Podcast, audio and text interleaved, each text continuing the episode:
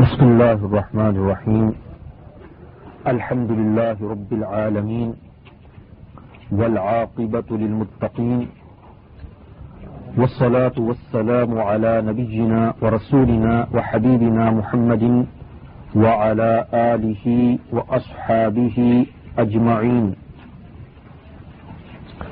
يقول الله تعالى في القرآن المجيد والفرقان الحميد: اعوذ باللہ من الشیطان الرجیم.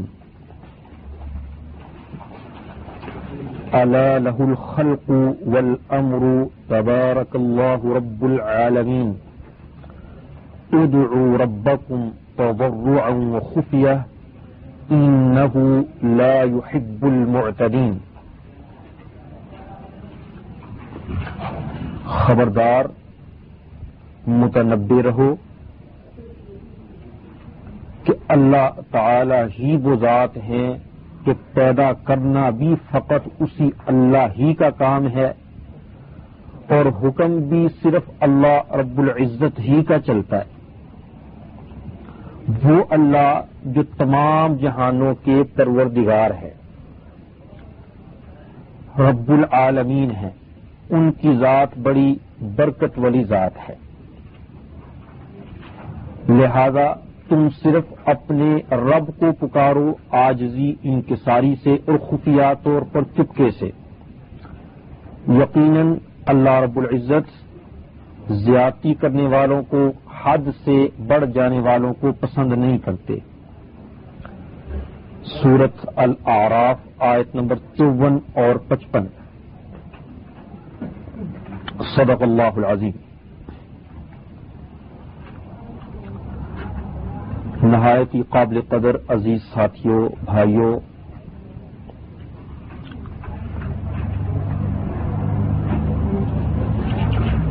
آج کی ہماری اس مجلس میں،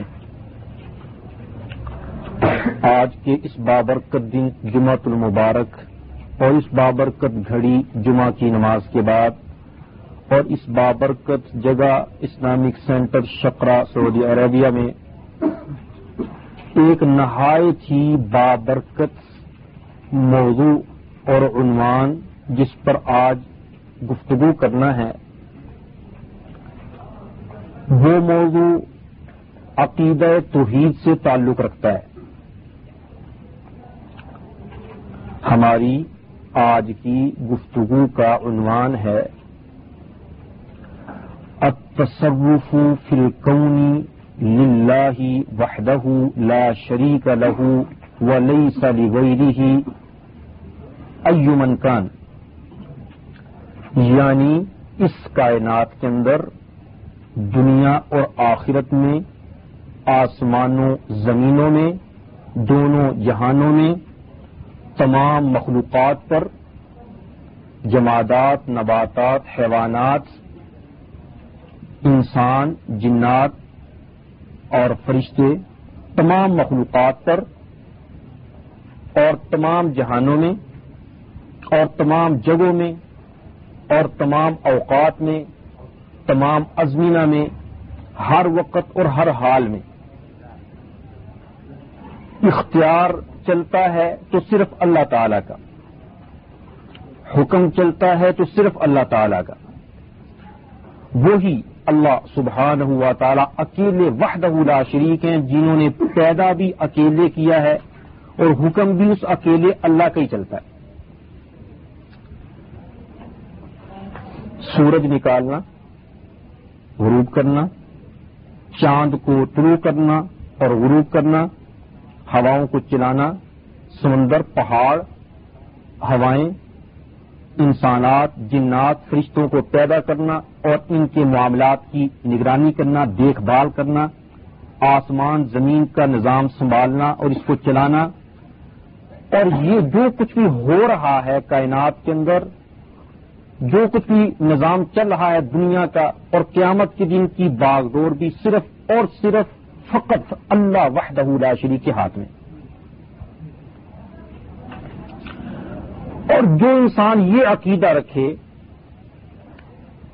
کہ اللہ سبحانہ و تعالی کے علاوہ اس کی مخلوقات میں سے، جنات میں سے، یا فرشتوں میں سے یا انسانوں میں سے، آسمانوں کی مخلوقات میں سے یا زمینوں کی مخلوقات میں سے، زندوں میں سے یا مردوں میں سے، انبیاء میں سے یا اولیاء میں سے، شہیدوں میں سے یا بزرگوں میں سے، کوئی بھی اللہ کی مخلوق میں سے کوئی بھی فرشتہ، جن، نبی، ولی، پیغمبر، شہید، زندہ، مردہ یا کوئی بھی اللہ تعالیٰ کے ساتھ شریک ہے کائنات کو بنانے کے اندر یا کائنات کا نظام چلانے کے اندر، یا اللہ تعالیٰ نے کسی کو یہ اختیارات دے رکھے کہ اللہ ان کی مدد سے، ان کے ذریعے سے اور ان کی معاونت سے اللہ تعالیٰ کائنات کا نظام چلا رہے ہیں، روزی دیتے ہیں تو کسی فلاں کے ذریعے سے، شفا ملتی ہے تو فلاں کے ذریعے سے۔ جو انسان یہ عقیدہ رکھتا ہے، حقیقت بات یہ کہ اس نے شرک کیا، تصرف کے اندر شرک کیا اس نے، یہ کہتے ہیں اس کو تصرف میں شرک کرنا۔ شرک کی بہت سی قسمیں ہیں، علم کے اندر شرک کرنا اور اسی طرح تصرف میں شرک کرنا۔ علم کے اندر شرک کیا ہے کہ اللہ تعالیٰ ہر جگہ کی ہر بات کو اللہ جانتے ہیں۔ اگر کوئی انسان یہ عقیدہ رکھے کہ اللہ کے علاوہ بھی کوئی نبی، ولی، پیغمبر، شہید، فرشتہ، جن جو ہے وہ ہر جگہ کی ہر بات کو، ماضی کی بات، حال کی بات، مستقبل کی بات جانتا ہے، تو اس نے اللہ تعالیٰ کے علم کے اندر اس کو شریک کر دیا کہ جس طرح اللہ کا علم ہے اسی طرح اس کے پاس بھی علم ہے، علم اللہ کا، اس کے اندر اس نے اس کو شریک کر دیا۔ تو اسی طرح تصرف میں شرک، تصرف، تدبیر، کائنات کا نظام چلانا، سنبھالنا، پیدا کرنا، حکم چلانا، تمام اختیارات کا مالک، غیب جاننا، مختار کل، عالم الغیب والشہادہ، یہ صرف اللہ تعالیٰ کی شان۔ کائنات میں تصرف اور اختیار کرنا، حکم چلانا، خواہش سے مارنا، زندہ کرنا، فراخی، تنگی، تندرستی، بیماری، فتح اور شکست، اقبال اور ادبار، مرادیں پوری کرنا، بلائیں ٹالنا، مشکل میں دستگیری کرنا، وقت پڑھنے میں پڑھنے پر مدد کرنا، یہ سب کس کی شان ہے؟ اللہ کی، اور کسی غیر اللہ کی شان ہرگز نہیں ہو سکتی، چاہے وہ کتنا ہی بڑے سے بڑا انسان کیوں نہ ہو، کتنا بڑے سے بڑے فرشتہ کیوں نہ ہو۔ اور پھر جو انسان اللہ کے علاوہ کسی اور میں یہ تصرف ثابت کرے، اس سے مرادیں مانگے، اور اس غرض سے کہ ہماری مرادیں پوری کر سکتا ہے، ہمیں شفا دے سکتا ہے، نفع نقصان کا مالک ہے، کائنات میں اس کا بھی کنٹرول چلتا ہے یا اللہ اس کے ذریعے سے ہم کو دیتا ہے، یہ سمجھ کر اس کے نام کی منت مانے، قربانی کرے اس کو خوش کرنے کے لیے کہ مجھ سے خوش ہوگا تو میں اللہ سے لے کر دے گا، یہ ہم سے راضی ہوگا، اس کی رضا اللہ تک پہنچنے کے لیے ضروری ہے۔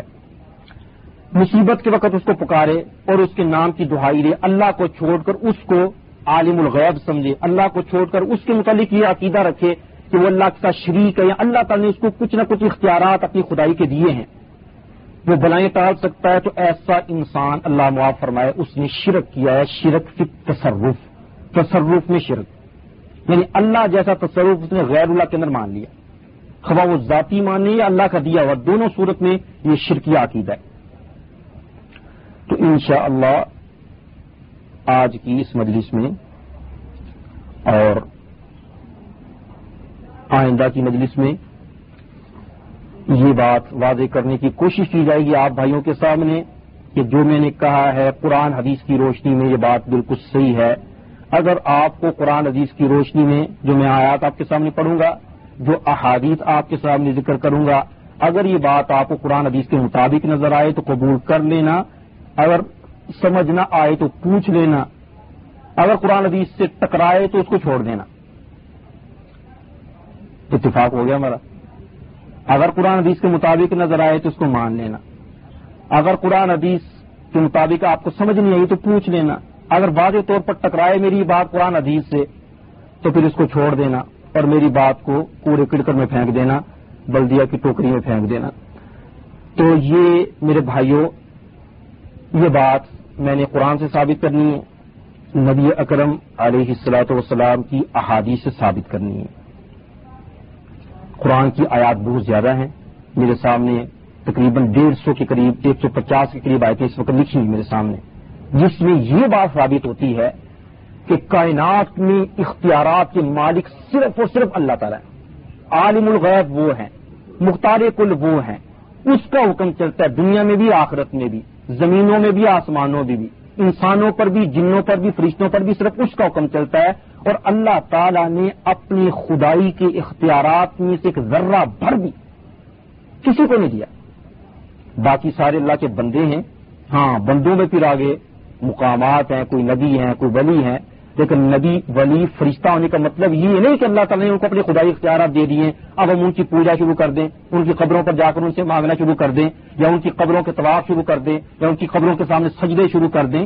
ٹھیک ہے، ان کی شان اپنی جگہ، وہ اللہ کے رسول ہیں، اللہ کے پیغمبر ہیں، انسانوں کی ہدایت کے لیے آئے ہیں. اور جو ان کا منکر ہے، ولیوں کا منکر ہے، نبیوں کا منکر ہے، شہیدوں کا منکر ہے، وہ بے ایمان ہے. اس کو آپ کافر کہیں، جو مرضی کہیں، آپ کو کھلی اجازت ہے، کیونکہ ہے وہ بے ایمان، وہ کافر ہے، وہ گستاخی اولیاء ہے، جو اولیاء کی یعنی عزت نہیں کرتا، جو نبیوں کی عزت نہیں کرتا، جو فرشتوں کا مقام نہیں پہچانتا، وہ تو بڑا گستاخ ہے، ظالم ہے، فاسق، فاجر، کافر، بدماش، چور اچک، جو اس کو آپ کہنا چاہیں کہہ لیں، گالیاں نکال لیں، وہ تو بات حقیقت ہے، اس کا تو کوئی بھی منکر نہیں. لیکن نبیوں کے مقام کا مطلب یہ نہیں کہ اب ہم نبیوں کے مقام کا مطلب یہ سمجھے کہ اب ہم ان کی پوجا شروع کر دیں.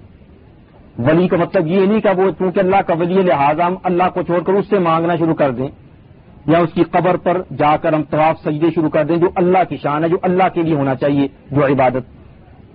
تو اللہ تعالیٰ نے کون کون سی چیزیں اپنی ذات کے لیے مخصوص فرما دی ہیں، اس میں کسی کو شریک نہیں کیا جا سکتا.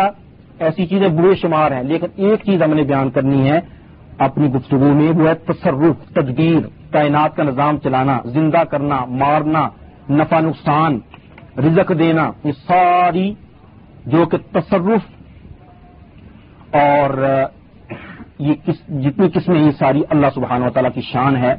تو انشاءاللہ میں آپ کے سامنے قرآن پاک کی آیات کی روشنی میں اور نبی اکرم صلی اللہ علیہ وسلم کی احادیث مبارکہ کی روشنی میں یہ بات واضح کرنے کی کوشش کروں گا. اللہ رب العزت سے دعا کریں کہ اللہ تعالیٰ مجھے حق بات سمجھانے کی اور ہم سب کو حق بات سمجھ کر اس کے مطابق اپنے عمل، اپنے کردار کو بنانے کی اور یہ حق بات آگے دنیا تک پہنچانے کی توفیق عطا فرمائے. یہ آیت کریمہ جو میں نے آپ کے سامنے پڑھی ہے سورت الاعراف آیت نمبر چوون اور پچپن، اس میں اللہ رب العزت فرماتے ہیں الا لہ الخلق والامر، الا خبردار، متنبہ رہو، کان کھول کر سن لو، توجہ سے بات سنو، دل و دماغ کی یعنی تختیوں پر یہ بات نوٹ کر لو، اس کو اچھی طرح سے حفظ کر لو، یاد کر لو، کہیں دھوکہ نہ کھا جانا. کچھ شیطان ہیں انسانوں میں سے جو گمراہ کرتے ہیں، کچھ شیطان ہیں جنوں میں سے جو گمراہ کرتے ہیں. دو قسم کے شیطانوں کے بہکاوے سے محفوظ رہنا اور یہ بات اپنے دلوں کی تختیوں پر نوٹ کر لو، بھولنا نہیں. اللہ خبردار، یہ اللہ تعالیٰ نے پہلے متنبہ فرمایا کہ توجہ سے بات سنو، اللہ متنبہ رہو، ہوشیار باش، سمجھداری سے کام لو اور یہ بات سنو. میں کیا کہنے لگا ہوں، الا لہ الخلق، اسی اللہ ہی کے لیے ہے خلق پیدا کرنا، والامر اور حکم چلانا. دو چیزیں اس میں بیان ہوں گی.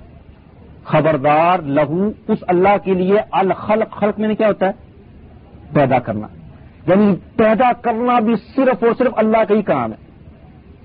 یہ زمین، یہ آسمان، یہ سورج، یہ ستارے، یہ چاند، یہ ہوائیں، یہ پہاڑ، یہ سمندر، یہ انسانات، یہ جنات، یہ شیاطین اور یہ فرشتے اور یہ حیوانات، یہ جمادات، یہ نباتات، یہ حجر و شجر، یہ درخت، یہ پتھر اور یہ انبیاء، یہ اولیاء، یہ شہداء، یہ زندے، یہ مردے، یہ زمین، یہ آسمان اور یہ جو کچھ بھی آپ کو نظر آتا ہے، کس نے بنایا ہے، کس نے پیدا کیا ہے؟ کیا اللہ تعالیٰ کے ساتھ پیدا کرنے کے لیے کوئی شریک تھا؟ نبیوں میں سے کوئی شریک تھا؟ ولیوں میں سے کوئی شریک تھا؟ بزرگوں میں سے کوئی شریک تھا؟ شہیدوں میں سے کوئی شریک تھا؟ جنات میں سے کوئی شریک تھا؟ فرشتوں میں سے کوئی شریک تھا؟ حیوانات میں سے کوئی شریک تھا؟ اللہ کے ساتھ کوئی شریک تھا ان چیزوں کو بنانے کے اندر؟ یا اللہ اکیلا ہی جس نے سب کچھ بنایا ہے؟ کیا خیال آپ کا؟ تو آپ سبھی یہ کہیں گے جی یہ تو کوئی بھی نہیں کہتا کہ اللہ تعالیٰ کے ساتھ بنانے کے اندر کوئی شریک ہے.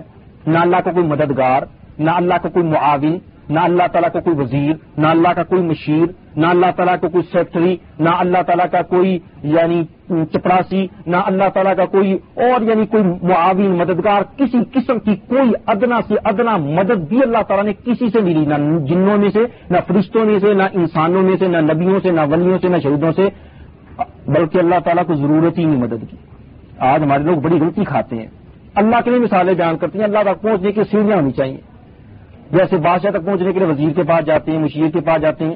بھائی اللہ کے لیے مثالیں بیان نہ کرو. قرآن کہتا ہے فلا تضربوا للہ الامثال, اللہ کے لیے مثالیں مت بیان کرو. اللہ کو تم دنیاوی بادشاہوں کی طرف سمجھتے ہو. اللہ کے لیے مثالیں مثالیں بیان کر کے اللہ کی توہین نہ کرو. تو اللہ سبحانہ و تعالیٰ تو وہ ذات ہیں انما امرہ اذا اراد شیئا ان یقول لہ کن فیکون. جب اللہ تعالیٰ کوئی کام کرنا چاہتے ہیں تو اللہ کہتے ہیں ہو جا وہ. نہ اس کو مستریوں کی ضرورت ہے, نہ مزدوروں کی, نہ اسے انجینئروں کی ضرورت ہے, انجینئروں کی اور نہ مہندسوں کی, نہ ڈاکٹروں کی اور نہ کسی اور کی. اللہ کو ضرورت ہی نہیں کسی کی. وہ تو کہتا ہے کن ہو جا تو کام. اس کو کرنے کی ضرورت, صرف آرڈر ہی جاری کرتا ہے. کہتا ہے کن, کیا کہتا ہے کن ہو جا, فیکون تو کام ہو جاتا ہے. اس کلمہ کن کہہ کے اس چاہے تو ایک لمحے بھر میں, ایک سیکنڈ تو کیا سیکنڈ سے بھی کم وقت میں بس کن کہے تو ساری دنیا کو تباہ کر ڈالے. اور دوسرا اللہ کن کہے تو یہ دنیا جیسے بنی کتنی سینکڑوں دنیا اللہ بنانا چاہے تو اللہ دوبارہ بنا دے. اللہ کے سامنے کیا مشکل ہے, وہ اللہ کو پہچانا ہی ہے ہم نے. تو اب اس بات پر تو سب کا اتفاق ہے نا کہ اللہ تعالیٰ اکیلے خالق ہیں, پیدا کرنے والے وہ اکیلے, اس کے ساتھ کوئی شریک. اچھا پھر اگر اس بات پر اتفاق ہو گیا تو اگلی بات پر بھی پھر اتفاق ہونا چاہیے. ایک ہی آیت میں دو باتیں بیان ہوئی ہیں. الا لہ الخلق والامر, کہ پیدا کرنا بھی صرف اسی اکیلے اللہ کا کام ہے اور امر حکم بھی اسی اللہ اکیلے کا ہی چلتا ہے. امر اور حکم اس اکیلے اللہ کا چلتا ہے, کسی اور کا حکم اللہ کے سامنے نہیں چلتا. لیکن ہمارے لوگ یہ عقیدہ رکھتے نہیں جی زبردستی بخشوا لینا ہمیں, اللہ چاہے نہ چاہے انہوں نے ہمیں زبردستی کھینچ کے جنت میں لے جانا ہے. اپنا پتہ نہیں کہاں پر گرنا, دوسروں کو جنت میں کھینچ کے لے کے جائیں گے. الا لہ الخلق والامر, خبردار اکیلے اللہ کا کام ہے پیدا کرنا بھی اور حکم چلانا. مختار کل وہ, اختیارات اس کے پاس ہیں. کائنات کا نظام وہ چلا رہا ہے, سورج وہ نکالتا ہے, چاند کو اس نے پیدا کیا ہے, ہوائیں وہ لاتا ہے, بارشیں وہ برساتا ہے, بارشیں وہ برساتا ہے. چاہے تو روک لے, کسی کو چاہے زیادہ دے, کسی کو کسی کو چاہے کم دے. وہ اللہ سبحانہ و تعالیٰ وہی مختار کل ہے, دنیا کے اندر آخرت کے اندر, آسمانوں میں زمینوں میں. وہ قادر مطلق ہے, حاکم کل ہے, تمام کائنات کا مالک ہے. اس کا ارادہ کوئی بدل نہیں سکتا, اس کا کوئی حکم ٹال نہیں سکتا, اس سے کوئی پوچھ نہیں سکتا, بات پرس نہیں کر سکتا کہ تو نے کام کیا تو کیوں کیا, نہیں کیا تو کیوں نہیں کیا. اس کی چاہت کے بغیر پتا بھی ہل نہیں سکتا. وہ سب سے باز پرس کرے, کسی کو کوئی مجال نہیں کہ اس کے اس سے سوال کر لے کہ تم مجھ سے کیوں پوچھتا ہے. اس کی عظمت, اس کی کبریائی, اس کا غلبہ, اس کا دباؤ, اس کی خدمت, اس کی عزت, اس کی حکمت, اس کا عدل بے پایا بے مثل.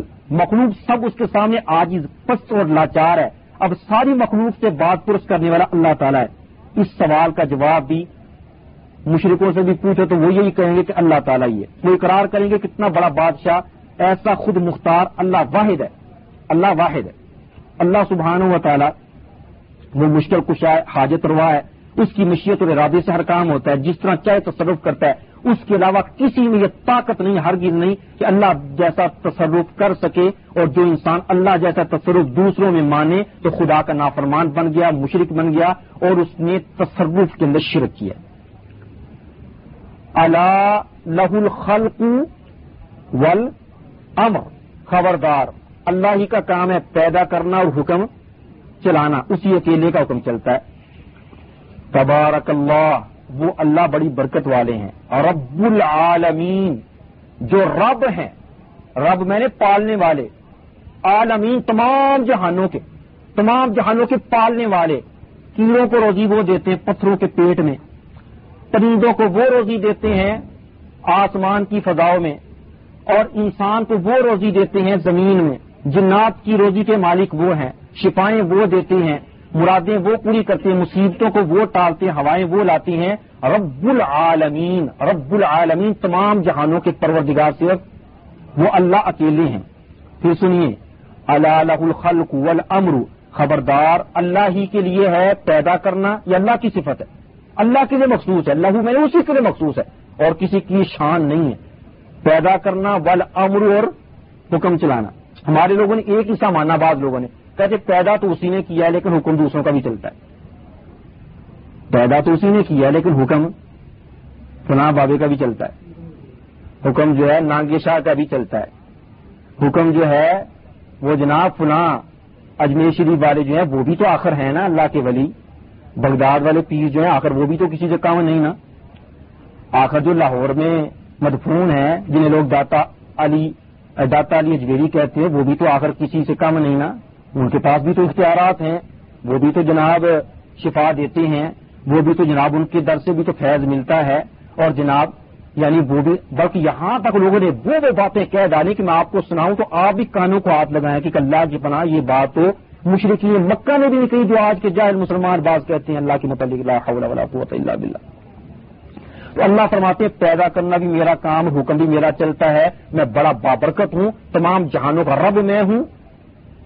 اچھا اب یہ ثابت ہوگا تو تم نے کیا کرنا ہے؟ اب یہ تو میں نے اپنی بات بتا دی نا, اللہ کہتے ہیں میں نے اپنی بات بتا دی کہ میں پیدا کرنے والا, حکم میرا چلتا ہے, تمام جہانوں کا رب میں ہوں, میری ذات بڑی برکت والی, اب تم نے کیا کرنا ہے؟ اگلی آیت, اب ہم نے کیا کرنا ہے؟ ادعوا ربکم. کیا مانا اس کا؟ اپنے رب کو پکارو. ادعوا ربکم, اب اپنے رب کو پکارو, تضرعا عاجزین کے ساری سے, وخفیۃ پوشیدہ طریقے سے چھپ کر, عاجزین کے ساری سے اپنے رب کو پکارو. انہ لا یحب المعتدین, اللہ تعالیٰ زیادتی کرنے والوں کو, حد سے بڑھنے والوں کو پسند نہیں کرتے. اب ایک بات اللہ نے اپنی بتائی ہے پہلی آیت میں, اور دوسرا ہم سے مطالبہ کیا دوسری آیت میں. پہلی اپنی باتیں بتائیں کہ میں پیدا کرنے والا, حکم میرا چلتا ہے, میں تمام جانوں کا رب, برکت والی ذات میں, اور اگلی آیت میں ہم سے مطالبہ کیا کہ اب ہمارا کام یہ کہ ہم نے اپنے رب کو پکارنا. ادعوا ربکم, اپنے رب کو پکارو, کیونکہ جب پیدا کرنے والا روح ہے تو پھر پکارنا اس کو چاہیے, جب حکم اس کا چلتا ہے تو پکارنا اس کو چاہیے, جب برکت والی ذات ہے تو پکارنا اس کو چاہیے, جب رب العالمین وہ ہے تو مدد اس سے مانگنی چاہیے, شفا اس سے مانگنی چاہیے, اولاد اس سے مانگنی چاہیے, نفع نقصان کا مالک اس کو سمجھنا چاہیے, غیب جاننے والا اس کو سمجھنا چاہیے, ہاتھ اس کے سامنے پھیلانے چاہیے, رکوع سجدہ اس کے لیے ہونا چاہیے, طواف اس کے گھر کا ہونا چاہیے. اور جو حد سے آگے بڑھ جاتے ہیں نا, نہیں جی نہیں, اللہ بھی سنتا ہے لیکن فلاں بھی سنتا ہے, اللہ بھی مدد کرنے پہ قادر ہے لیکن یا رسول اللہ مدد بھی تو غلط نہیں ہے, یا شیخ عبد القادر جیلانی بھی صحیح ہے, یا معین الدین چشتی لگا دے پار میری کشتی بھی بالکل درست ہے, یا بہاؤ الحق بیڑا میرا تک یہ بھی صحیح ہے. اللہ کہتے ہیں یہ حادثے جو بڑھ گیا نا آگے, یہ مجھے پسند نہیں ہے, میں ان سے محبت نہیں کرتا, یہ میرے ناپسندیدہ لوگ ہیں جو حد سے آگے بڑھ جاتے. حد کیا ہے کہ صرف اللہ تک محدود رکھیں عبادت کو, جب آپ نے اس حد کو کراس کر لیا, بارڈر کراس کر لیا, تو پھر آگے کیا؟ جہنم. جی ہاں, تو یہ آیت اس میں یہ بات ثابت ہو گئی کہ کائنات کے اندر تصرف, تدبیر اور تمام اختیارات کے مالک صرف اور صرف اللہ سبحانہ و تعالیٰ ہے. سورۃ القصص آیت نمبر اڑسٹھ سمانی اور ستین سکسٹی ایٹ اللہ فرماتی ہیں آیت نمبر سکسٹی ایٹ میں سورۃ القصص, وَرَبُّكَ يَخْلُقُ مَا يَشَاءُ وَيَخْتَارُ, تیرا رب جو چاہتا ہے پیدا کرتا ہے, جو چاہتا ہے اختیار کرتا ہے, اس کی مرضی ہے. مَا كَانَ لَهُمُ الْخِيَرَةُ, ان میں سے کسی کو کوئی اختیار نہیں ہے, باقی جتنے بھی اللہ کے سوا, ماں ما سوا اللہ, من دون اللہ, ان میں سے کسی کو کوئی بھی اختیار میں نے نہیں دیا, بس میرا اختیار چلتا ہے. وَرَبُّكَ يَخْلُقُ مَا يَشَاءُ, تیرا رب پیدا کرتا ہے جو چاہتا ہے, وہ اختیار جسے چاہے اختیار کرے. مختار کل وہ ہے, اللہ تعالیٰ نے مختار کل, اور کسی کو کوئی نہیں بنایا, دنیا کے اندر بھی اور آخرت کے اندر بھی. قیامت کا دن ہوگا تو وہاں بھی اللہ تعالیٰ کا ہی حکم چلے گا. یہ جو لوگوں کو غلط فہمی میں ڈالتے ہیں کہ نہیں جی نہیں, وہاں پر ہمیں انبیاء چھڑا دیں گے, نبی اکرم صلی اللہ علیہ وسلم اپنی امتی کو چھڑا دیں گے, جس نے کلمہ پڑھا نماز پڑھے نہ پڑھے, روزہ رکھے نہ روزہ رکھے. رات کو ایک میں کیسٹ سن رہا تھا, اس میں مولوی صاحب بڑے دھڑلے سے بتا رہے تھے, نہیں بس ہم کیونکہ نبی اکرم صلی اللہ علیہ وسلم کی امتی ہیں, بس ہم نے کیونکہ کلمہ پڑھا, بس کلمہ ہی ہمیں کافی ہے, نبی اکرم کھینچ کے لے جائیں گے ہمیں جنت کے اندر, بس ان کی محبت ہی کافی. یہ نہیں کہا کہ نماز پڑھو, روزہ رکھو, یہ کرو وہ کرو. اللہ کے پیغمبر نے تو کہیں یہ نہیں کہا. اپنی بیٹی کو کہا تھا کہ اپنی میری بیٹی تو اپنے آپ کو یعنی عمل کر دے, میں محمد تجھے قیامت کے دن نہیں چھڑا سکتا. تو قیامت کے دن میں تمام اختیارات کے مالک صرف اللہ ہوں گے. اللہ فرماتی ہیں سورۃ الانفطار آیت نمبر انیس, یوم لا تملک نفس لنفس شیئا والامر یومئذ للہ. اللہ فرماتی ہیں اس دن قیامت کے دن کوئی کسی کے لیے کچھ نہیں کر سکے گا. یوم قیامت کے دن, لا تملکو نہیں مالک ہوگا, نفس کوئی نفس, نفس کسی نفس کے لیے شجر کچھ بھی, وہاں قیامت کے دن کوئی کسی کا کوئی کام نہیں آئے گا. باپ بیٹے کے کام نہیں آئے گا, بیٹا باپ کے کام نہیں آئے, بیوی شوہر کے کام نہیں آئے گا, شوہر بیوی کے کام نہیں آئے گا, ماں بیٹی کے کام نہیں آئے گی, بھائی بہن کے کام نہیں آئے گا. وہاں پر نفسا نفسی کا عالم ہوگا. نبی تمام انبیاء انکار کر دیں گی کہ آج ہم سفارش نہیں کر سکتے, اللہ بڑے غصے کے اندر ہے, نبی نفسی نفسی عالم, مجھے بچا مجھے بچا. حتیٰ کہ ہمارے پیغمبر حضرت محمد صلی اللہ علیہ وسلم بھی فرماتے ہیں جب ساری کائنات کے لوگ میرے پاس آئیں گے تو میں اللہ کے یہ نہیں کہ جا کر کہوں گا یا اللہ میں ان کی سفارش کرتا ہوں, نہیں, بلکہ میں اللہ کے سامنے اس کے عرش کے نیچے اپنا سر سجدے میں رکھ دوں گا. پتہ نہیں کتنا عرصہ میں نے سجدہ کرنا ہے, بہت لمبا سجدہ ہوگا, پتہ نہیں کتنے دن کا سجدہ ہوگا وہ جو میں اللہ کے سامنے کروں گا, اور ایسی ایسی تعریف کے کلمات اللہ کے سامنے کروں گا کہ جو مجھے اب معلوم نہیں, اس وقت اللہ مجھے بتائیں گے اپنی تعریف کے کلمات جو میں پڑھوں گا اس وقت. اتنا لمبا سجدہ کرنے کے بعد, رونے کے بعد, آجزی ان کے ساری گر گڑانے کے بعد اللہ فرمائیں گے کہ اے محمد صلی اللہ علیہ وسلم اپنا سر اٹھائیے, مانگیے, آپ کو دیا جائے گا, سفارش کیجیے, آپ کی سفارش قبول کی جائے گی. یہ نہیں کہ وہاں پر جا کر کہ یا اللہ میں فلاں کی سفارش کرتا ہوں, فلاں کی فلاں کی, نہیں نہیں, وہاں پر اللہ کی اجازت سے اللہ کے سامنے اتنا لمبا سجدہ کرنے کے بعد اللہ کی اجازت ملے گی تو نبی اکرم صلی اللہ علیہ وسلم سفارش کریں گے. سفارش بھی کیا کریں گے کہ یا اللہ اپنے بندوں کا حساب کتاب لے. کیا سفارش کریں گے کہ اپنے بندوں کا حساب کتاب لے. اب اللہ نے حساب کتاب لے, اس میں کون کامیاب ہوتا ہے ناکام ہوتا ہے یہ اللہ کی مرضی ہے. وہاں پر پھر جو ہے تو اللہ فرماتے ہیں اس میں کوئی کسی کے کچھ کام نہیں آئے گا. والامر یومئذ للہ, والامر اور حکومت, معاملہ, اختیارات, کنٹرول, یومئذ اس قیامت کے دن, للہ کس کے لیے ہوگا؟ اللہ کے لیے ہوگا. والامر یومئذ للہ, اس دن قیامت کے دن تمام اختیارات, معاملات, کنٹرول سب اللہ کے ہاتھ میں ہوں گے. بس دروازہ آگے بند ہے, آگے مزید دروازہ نہ کھولیں. ہاں پھر اللہ جس کو اجازت دیں گے, جس کے متعلق اجازت دیں گے وہ سفارش کر سکے گا. نبیوں میں سے, ولیوں میں سے, شہیدوں میں سے, پیغمبروں میں سے, فرشتوں میں سے, اللہ جس کو اجازت دیں. اللہ کی مرضی لازمی ہے. اب یہ کس کو اجازت دیں گے ہمیں معلوم نہیں. آج کوئی یہ دعویٰ کرے کہ جی میں سفارش کروں گا قیامت کے دن, میں تمہاں تمہارے ہاتھ پر بیعت کرو قیامت کے دن, میں تمہیں چھڑاؤں گا اللہ تعالیٰ سے, تمہیں جنت میں میں لے کے جاؤں گا, منکر نکیروں کے سوالوں کا جواب میں دوں گا. اتنا بڑا جھوٹ بولتے ہیں لوگ. صحیح بات ہے کہ قرآن اس کی مخالف یعنی تردید کرتا ہے. قیامت کے دن کس کو یہ مجال ہوگی کہ یہ بات کہے؟ کس کو یہ مجال؟ اللہ کہتے ہیں قیامت کے دن اللہ سبحانہ و تعالی جب ساری دنیا تباہ ہو جائے گی, قیامت آ جائے گی تو اللہ فرمائیں گے لِمَنِ الْمُلْكُ الْيَوْمَ, بتاؤ آج کس کی بادشاہ, بتاؤ لِمَنِ الْمُلْكُ الْيَوْمَ, کس کی بادشاہت آج؟ کون ہے جو مختار کل ہے؟ کون ہے جو غیب جاننے والا ہے؟ کون ہے جو کہتا تھا میں میں میں, کون ہے بتاؤ؟ اور کون جواب دے گا؟ سب تو دنیا مر چکی, قیامت آ چکی, سب ختم, کوئی جواب نہیں آئے گا. پھر اللہ خود ہی فرمائیں گے لِلَّهِ الْوَاحِدِ الْقَهَّارِ, آج بادشاہ صرف اور صرف للہ, اللہ کی ہے. الواحد جو اکیلا ہے, القہار بڑا زبردست ہے, قوت کا مالک ہے. اللہ خود جواب دیں گے کیونکہ سارے مر چکے, قیامت آ چکی, اب کون بولے گا؟ سارے ختم. اللہ کی ذات کل من علی فان, سب نے ختم ہو جانا ہے. وَيَبْقَى وَجْهُ رَبِّكَ ذُو الْجَلَالِ وَالْإِكْرَامِ, اور تمہارے رب کی ذات میں باقی رہنا ہے. تم مختار کل کون ہے؟ غیب جاننے والا کون ہے؟ مدد کرنے والا کون ہے؟ اولاد دینے والا کون ہے؟ شفا دینے والا کون ہے؟ کائنات کا نظام چلانے والا کون ہے؟ دنیا اور آخرت کی باغ دور کس کے ہاتھ میں ہے؟ اللہ اللہ اللہ کہتے جائیں, بغیر سوچے سمجھے کہتے جائیں. اللہ تعالیٰ مختار کل ہے, تمام اختیارات کے مالک اللہ ہیں. سورۃ الرعد آیت نمبر اکتیس میں اللہ فرماتی ہیں بل للہ الامر جمیعا, بلکہ بات یہ ہے کہ اللہ تعالیٰ کے لیے معاملہ تمام کے تمام. بل للہ الامر جمیعا, بلکہ تمام کے تمام معاملات صرف اور صرف اللہ تعالیٰ کے ہاتھ میں, اور کسی کے ہاتھ میں نہیں. باقی جو تم سنتے ہو جھوٹ ہے, اور اس جھوٹ کا پول کھول لیں گے انشاءاللہ اپنی آج کی اور آئندہ کی مجلس میں. جو لوگ اللہ کے متعلق بد زبانی کرتے ہیں, اللہ کی توہین کرتے ہیں, اللہ تعالیٰ کے شریک بناتے ہیں, اللہ تعالیٰ کے اختیارات کو تقسیم کرتی ہیں, اور خدائی اختیارات کے مالک نبیوں, ولیوں, شہیدوں, پیغمبروں, انسانوں, جنوں کو بناتی ہیں, اور اللہ تعالیٰ کے جو خاص چیزیں اللہ کے ساتھ خاص ہیں اس میں دوسروں کو بھی کہتے ہیں کہ ان کے لیے بھی خاص, ان کے لیے وہ بھی اس میں شریک ہیں. میرے بھائیوں, قرآن مجید میں بہت سی آیات ہیں, کچھ آیتیں قرآن کی ایسی ہیں جن میں یہ بات ثابت کی اللہ نے اپنے لیے کہ یہ تمام اختیارات کا مالک میں ہوں, کائنات کا نظام چلانے والا میں ہوں, اور یہ کہ تمام انبیاء, اولیاء میرے محتاج ہیں, فقیر ہیں میرے سامنے, اپنی جان کے بھی نفع نقصان کے مالک نہیں کہ تمہیں کیا دیں گے. اور یہ کہ نیک اور نیک اللہ کے بندے یا فوت ہونے کے بعد ان کی روحیں کائنات میں یعنی تصرف نہیں کرتی, اختیارات کے مالک نہیں ہیں.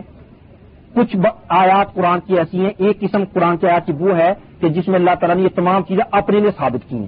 دوسری قسم ان آیات کی ہے کہ جن میں اللہ تعالیٰ نے اپنی غیر سے نفی کی ہے کہ میرے علاوہ نبیوں میں سے, ولیوں میں سے, شہیدوں میں سے, جنوں میں سے, فرشتوں میں سے, آسمان کی مخلوقات میں سے, زمین کی مخلوقات میں سے کوئی بھی نہیں ہے جو یہ کام کر سکے. اختیارات کا مالک کو غیب جانتا ہو اور یہ اولاد دے سکتا, شفا دے سکتا, مختار کل کوئی بھی نہیں.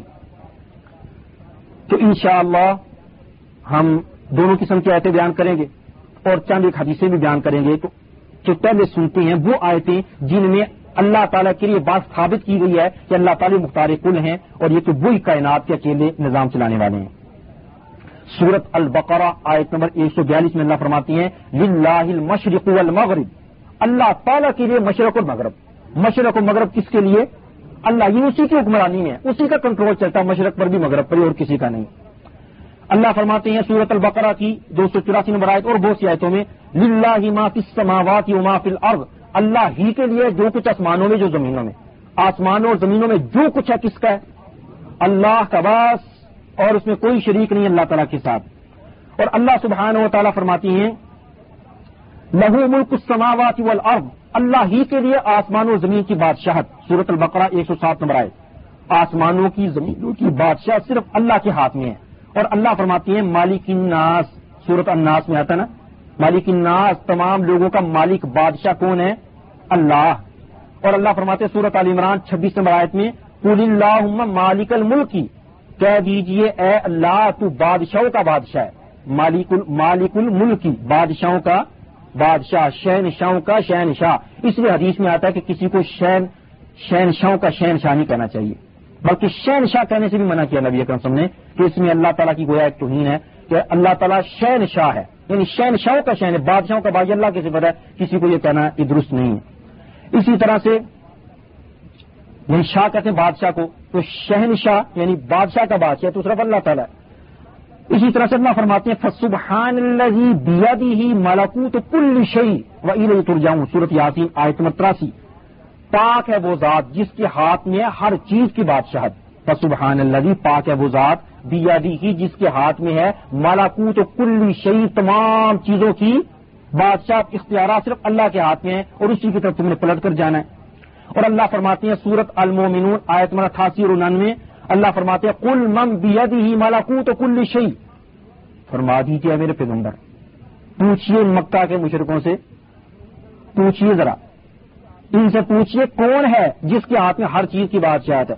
مختار کل کون ہے جو تمام اختیارات کا مالک ہے, جس کا کنٹرول چلتا ہے, جو اس کائنات کا نظام سنبھالے ہوئے ہے, جو اکیلا چلا رہا ہے, پیدا کرنے والا بھی وہ اکیلا اور حکم بھی اس اکیلے اللہ کا ہی چلتا. کون ہے؟ پوچھے ذرا ان سے. وَهُوَ يُجِيرُ وَلَا يُجَارُ عَلَيْهِ, وہ کون سی ذات ہے جو پناہ دیتا ہے اور اس کے مقابلے میں کوئی کسی کو پناہ نہیں دے سکتا. پوچھیے ذرا ان مشرکین مکہ سے, ابو جہل سے, ابو لہب سے, عتبہ شیبہ سے, پوچھیے ذرا ان کنتم تعلمون, اگر تم جانتے بوجھتے عقل شعور رکھتے ہو تو بتاؤ کون ہے تو جو پناہ دے سکتا ہے. اگر وہ کسی کو پناہ دے دے تو اس کو کوئی نقصان, اور جس کو وہ پناہ نہ دے اس کو کوئی بچا سکتا. آپ کس سے پوچھیے؟ مکہ کے مشرکوں سے پوچھیے. اللہ تعالیٰ یہ کہہ رہے نا ابو جہل ابو لہب سے پوچھیے, عتبہ شیبہ سے پوچھیے, مکہ کے مشرکوں سے پوچھیے کون ہے. سیقولون للہ, تو یہ کہیں گے مکہ کے مشرک یہ صرف اللہ کے لیے یہ شان. مشرکین مکہ بھی کیا جواب دیتے کہ یہ شان کس کی ہے؟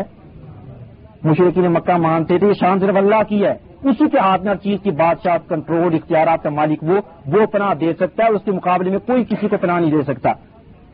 قل فانا تسحرون, فرما دیجیے میرے پیغمبر پھر تم پر کیا جادو ہو گیا, تمہیں بات سمجھ کیوں نہیں, جب تم مانتے ہو اللہ تعالیٰ ہی ہے تو پھر عبادت میں اس کی اس کو وحدہ لا شریک کیوں نہیں سمجھتے. جب یہ مانتے ہو کہ مختار کل وہ ہے تو پھر عبادت میں دوسروں کو کیوں نفی کرتے ہو, ساتھ شریک کیوں بناتے ہو اللہ کے. تو وہ یہ کہتے تھے کہ مانتے تو تھے وہ, لیکن وہ بیماری جو آج ہے وہی بیماری ان کے اندر تھی, جو عذر آج ہے وہی عذر ان کے تھے, جو بہانے آج تراشے جاتے شرک کرنے کے لیے وہی بہانے ان کے تھے, جو کلام ان کی تھی وہی کلام آج کے مشرکوں کی ہے. وہ کیا کہتے تھے؟ کہتے تھے ہمارے سفارشی ہیں, ہاؤلائی شفاعنا عند اللہ, جس نے قرآن میں آتا ہے. وہ کہتے تھے کہ اللہ تک پہنچنے کے لیے ان کا وسیلہ واسطہ ضروری ہے, یہ سیڑھیاں ہماری. وہ کہتے تھے ما نعبد الا ليقربونا الى الله زلفى قرآن, وہ کہتے تھے کہ ہم اللہ کے قریب اس وقت تک ہو نہیں سکتے جب تک ہم ان کو نہ پکاریں. یہ باتیں آج لوگ کہتے ہیں. تو اللہ نے کہا کہ یہی شرک ہے, یہی پر معاملہ خراب ہوتا ہے, یہیں پر بیڑا غرق ہوتا ہے, تباہی ہوتی ہے. جب انسان یہ کہہ لے کہ اللہ تک پہنچنے کے لیے وسیلے ضروری, واسطے ضروری ہے, اللہ تک پہنچنے کی سیڑھیاں اور اللہ کے لیے مثالیں بیان کرے, تو مشرکین مکہ بھی مانتے تھے کہ اللہ تعالیٰ جس کو بچا لے اس کو کوئی نقصان نہیں پہنچا سکتا, اور جس کو اللہ پناہ نہ دے, جس کو اللہ نہ بچائے, اس کو کوئی بچا. یہ مشرکین مکہ مانتے تھے نا. قرآن کے تمہارے سامنے سورۃ المومنون اٹھاسی اور ننانوے نمبر آئے. لیکن ہمارے لوگ کیا کہتے ہیں, بعض لوگ جاہل لوگ کہتے ہیں خدا کا پکڑا چھڑائے محمد, محمد کا پکڑا چھڑا کوئی نہیں سکتا. خدا کا پکڑا چھڑائے محمد اور محمد کا پکڑا چھڑا کوئی نہیں سکتا, یعنی جس کو اللہ پکڑ لے اسے محمد صلی اللہ علیہ وسلم چھڑا سکتے ہیں, اور جسے محمد صلی اللہ علیہ وسلم پکڑ لے اسے اللہ بھی نہیں چھڑا سکتا. تو نعوذ باللہ پھر ہم نے اللہ سے زیادہ طاقتور بنا دیا محمد صلی اللہ علیہ وسلم کو. یہ تو مشرکین مکہ سے بھی دو قدم چھلانگ لگا کے آگے چلے گئے, تو وہ بھی یہ بات مانتے تھے کہ جس کو اللہ تعالیٰ پناہ دے دے اس کو تو کوئی نقصان نہیں پہنچا سکتا, اور جس کو اللہ پناہ نہ دے اس کو کائنات کی کوئی طاقت پناہ نہیں دے سکتے. ہم نے کہا کہ نہیں, محمد صلی اللہ علیہ وسلم جس کو پکڑ لے اس کو کوئی بھی نہیں چھڑا سکتا, اللہ جس کو پکڑ لے اس کو محمد صلی اللہ علیہ وسلم چھڑا سکتے ہیں. عقیدے دیکھیے لوگوں کے, لا حول ولا قوت الا باللہ. تو اللہ سبحانہ و تعالیٰ فرماتی ہیں الحمدللہ رب العالمین. یہ تو قرآن کی بہت سی آیتوں میں آیا ہے, سورۃ فاتحہ میں بھی ہے. تمام تعریفیں اللہ کے لیے جو تمام جہانوں کا پروردگار رب العالمین. اللہ فرماتی ہیں, سنیے اللہ کیا کہتی ہیں, لہو مقالید السماوات والارض. اللہ تعالیٰ کے لیے ہے چابیاں آسمانوں اور زمینوں کی. اللہ کے خزانے, اللہ کی خزانوں کی چابیاں صرف اللہ کے پاس ہیں. سورۃ الزمر آیت نمبر تریسٹھ اور سورۃ الشورى آیت نمبر اکیس. آسمانوں اور زمینوں کی چابیاں کس کے پاس ہیں؟ لہو, اللہ کے لیے مقالید السماوات والارض, آسمانوں اور زمینوں کی چابیاں. مقاری چابیوں کو کہتے ہیں تمام خزانے جو آسمانوں اور زمینوں کی, اس کی چابیاں صرف اللہ نے اپنے پاس ہی رکھی ہیں. لیکن ہمارے لوگ کہتے نہیں, شیخ عبد القادر جیلانی کو بھی چابی ملی ہے, بغداد والے پیر کو بھی چابیاں ان کے پاس بھی ہیں, اور یہ اجمیر شریف والے ان کے پاس بھی چابی ہے. ڈپلیکیٹ چابی تو بنا لیتے ہیں نا لوگ, اصل چابی تو کہتے ہیں اللہ کے پاس بھی ہیں, لیکن اس کی نقل فوٹو کاپیاں ڈپلیکیٹ جو ہے وہ ہر ولی کے پاس ہیں. لا حول ولا قوت الا باللہ. یہ کب مشین لگائی ہے اللہ کی چابی کی ڈپلیکیٹ بنانے کے لیے لوگوں نے. اللہ سبحانہ و تعالیٰ کہتے ہیں لہو مقالید السماوات والارض, آسمانوں اور زمینوں کی چابیاں صرف اللہ کے پاس ہیں. اس کے خزانوں کو کوئی کھول ہی نہیں سکتا اللہ کے بغیر, وہ چابیاں اس کے پاس ہیں, اس نے چابیاں دی نہیں کسی کو. اس کے خزانوں کی چابیاں اللہ کے پاس ہیں. اللہ فرماتے ہیں سورۃ آل عمران آیت نمبر ایک سو اسی, للہ میراث السماوات والارض. اللہ تعالیٰ کے لیے آسمانوں اور زمینوں کی وراثت, تمام میراث تمام ملکیت آسمان و زمینوں کے اللہ کے پاس ہے. اور اللہ فرماتی ہیں واللہ یحکم, اللہ فیصلہ کرتا ہے, لا معقب لحکمہ, اس کے فیصلے پر کوئی اعتراض نہیں کر سکتا. سورۃ الرعد آیت نمبر اکتالیس, اللہ فیصلہ کرتا ہے, اس کے فیصلے پر کوئی اعتراض نہیں کر سکتا, کوئی یعنی اس پر تنقید نہیں کر سکتا کہ تم نے کیا تو کیوں کیا, نہیں کیا تو کیوں کیا, کیوں نہیں کیا. اللہ فرماتی ہیں علیس اللہ باحکم الحاکمین, سورۃ التین آیت نمبر آٹھ. کیا اللہ تعالیٰ تمام حاکموں کا حاکم نہیں, تمام فیصلہ کرنے والوں کا فیصلہ کرنے والا نہیں؟ اور سورۃ المنافقون کی سات نمبر آیت میں اللہ فرماتی ہیں وَلِلَّهِ خَزَائِنُ السَّمَاوَاتِ وَالْأَرْضِ, آسمانوں اور زمینوں کے خزانے کس کے پاس ہیں؟ اللہ کے پاس. وَلِلَّهِ, اللہ تعالیٰ کے لیے ہیں خَزَائِنُ السَّمَاوَاتِ, آسمانوں کے خزانے, وَالْأَرْضِ, اور زمین کے خزانے. آسمانوں کے خزانے اور زمین کے خزانے اللہ کے پاس ہے, بس اور کسی کے پاس نہیں. اور اللہ فرماتے ہیں سورۃ الفتح آیت نمبر چار, چار اور سات نمبر وَلِلَّهِ جُنُودُ السَّمَاوَاتِ وَالْأَرْضِ, آسمانوں اور زمینوں کے لشکر اللہ کے لیے. وَكَانَ اللَّهُ عَزِيزًا حَكِيمًا, اللہ غالب حکمت والا ہے. تو یہ اور اس جیسی بے شمار آیتیں قرآن کے اندر, سینکڑوں آیتیں اور بھی موجود ہیں. یہ آیتیں بتاتی ہیں کہ اللہ تعالیٰ اکیلا خالق ہے, مالک ہے, رازق ہے, شافی ہے, مقدمے میں پاس کرنے والا یا ناکام کرنے والا. اللہ تعالیٰ اکیلے کائنات کی تدبیر, تصرف, اختیارات, مختارق العالم الغیب الشہادہ, کائنات کے خزانے, خزانوں کی چابیاں, اور یہ کہ کائنات کی تمام وراثت اور تمام چیزوں کے مالک. آسمانوں زمینوں, آسمان و زمینوں کی مخلوقات, آسمان و زمینوں کے درمیان حکم صرف اسی کا چلتا ہے, وہ اللہ رب العالمین وحدہ لا شریک ہے. اس کے ساتھ کوئی بھی کوئی شریک نہیں ہے, نہ جنوں میں سے, نہ نبیوں میں سے, نہ فرشتوں میں سے, نہ انسانوں میں سے, نہ آسمانوں کی مخلوقات میں سے, نہ زمینوں کی مخلوقات میں سے. اب اس کے بعد آگے چلیے, بات کو نپٹانے کی کوشش کریں. اب میرا خیال ایک بات پر اگر میرا اور آپ کا فیصلہ ہو جائے تو پھر میں سمجھتا ہوں کہ آگے بات چلانے میں شاید کوئی ضرورت باقی نہیں رہے گی اگر وہ بات ہم فیصلہ کر لیں آج کی اس مجلس میں. تو پھر میرا خیال بات ساری آپ کو سمجھ میں آ جائے گی. میرا سوال ہے آپ بھائیوں سے کہ اگر اللہ سبحانہ و تعالی نے اپنے علاوہ اپنی مخلوقات میں سے کسی کو اپنے اختیارات میں شریک کرنا ہوتا یا کسی کو غیب کا علم دینا ہوتا یا اللہ تعالیٰ نے کسی کو اپنے خدائی اختیارات میں کچھ نہ کچھ دینا ہوتا, اختیارات نفع نقصان کا مالک بنانا ہوتا, شفا اولاد اس کے ہاتھ میں دینی ہوتی اور کائنات کا نظام چلانے میں اس کو اپنا وزیر مشیر بنانا ہوتا یا اپنے علاوہ کچھ نہ کچھ اپنے اختیارات میں سے کسی کو دینے ہوتے کچھ اختیارات, تو آسمانوں کی زمین مخلوقات میں سے زمین کے مخلوقات میں سے سب سے زیادہ اس کا مستحق کون تھا کہ جس کو اختیارات ملنے چاہیے تھے؟ تو آپ سب بغیر سوچے سمجھے ایک ہی زبان سے یا تو زبان ہو کر یہ کہیں گے جی حضرت محمد صلی اللہ علیہ وسلم اس کے مستحق تھے کہ انہیں اختیارات ملنے چاہیے تھے. اگر کوئی ہوتی ذات اللہ تعالیٰ کے علاوہ کہ ان کو اختیارات ملتے, اللہ کی خدائی کے اختیارات ملتے اور نفع نقصان ان کے ہاتھ میں ہوتا, غیب وہ جانتا ہوتا, مستقبل کی باتوں کا علم اس کے پاس ہوتا, کائنات میں اس کی حکومت چلتی ہوتی یا دنیا اور آخرت میں اس کو اللہ تعالیٰ کے اختیارات میں کچھ کچھ نہ کچھ برابری یا شراکت ملتی, تو اس کے مستحق صرف اور صرف حضرت محمد صلی اللہ علیہ وسلم ہوتے. کیوں؟ اس لیے کہ پہلی بات انبیاء ہوتے کیونکہ انبیاء اللہ کی مخلوقات میں سے سب سے افضل ہیں, اس کے رسول ہیں, ان پر وحی اترتی ہے, اللہ کا ان کے ساتھ تعلق رہتا ہے, اللہ ان سے کلام کرتا ہے اور وہ معصوم ہوتے ہیں گناہوں سے. اور نبیوں میں سے بھی بالخصوص سب سے افضل نبی حضرت محمد صلی اللہ علیہ وسلم ہوتے کہ جن کو اختیارات ملتے, اس لیے کہ وہ نبیوں کے امام ہیں, کائنات کے سردار ہیں, سید الانبیاء والمرسلین ہیں. اور میراج کے موقع پر یعنی اسراء جب پہلے بیت اللہ شریف سے بیت المقدس گئے فلسطین, تو وہاں پر ایک لاکھ چوبیس ہزار پیغمبروں کو امامت انہوں نے کرائی ہے اور قیامت کے دن حامد کا جھنڈا ان کے ہاتھ میں ہوگا جس کے نیچے تمام خلقت خدا ہوگی اور انہوں نے سفارش کرنی ہے. ان کی سفارش سے اللہ تعالیٰ حضرت آدم علیہ السلام سے لے کر قیامت تک آنے والی تمام مخلوق کا حساب کتاب شروع کریں گے.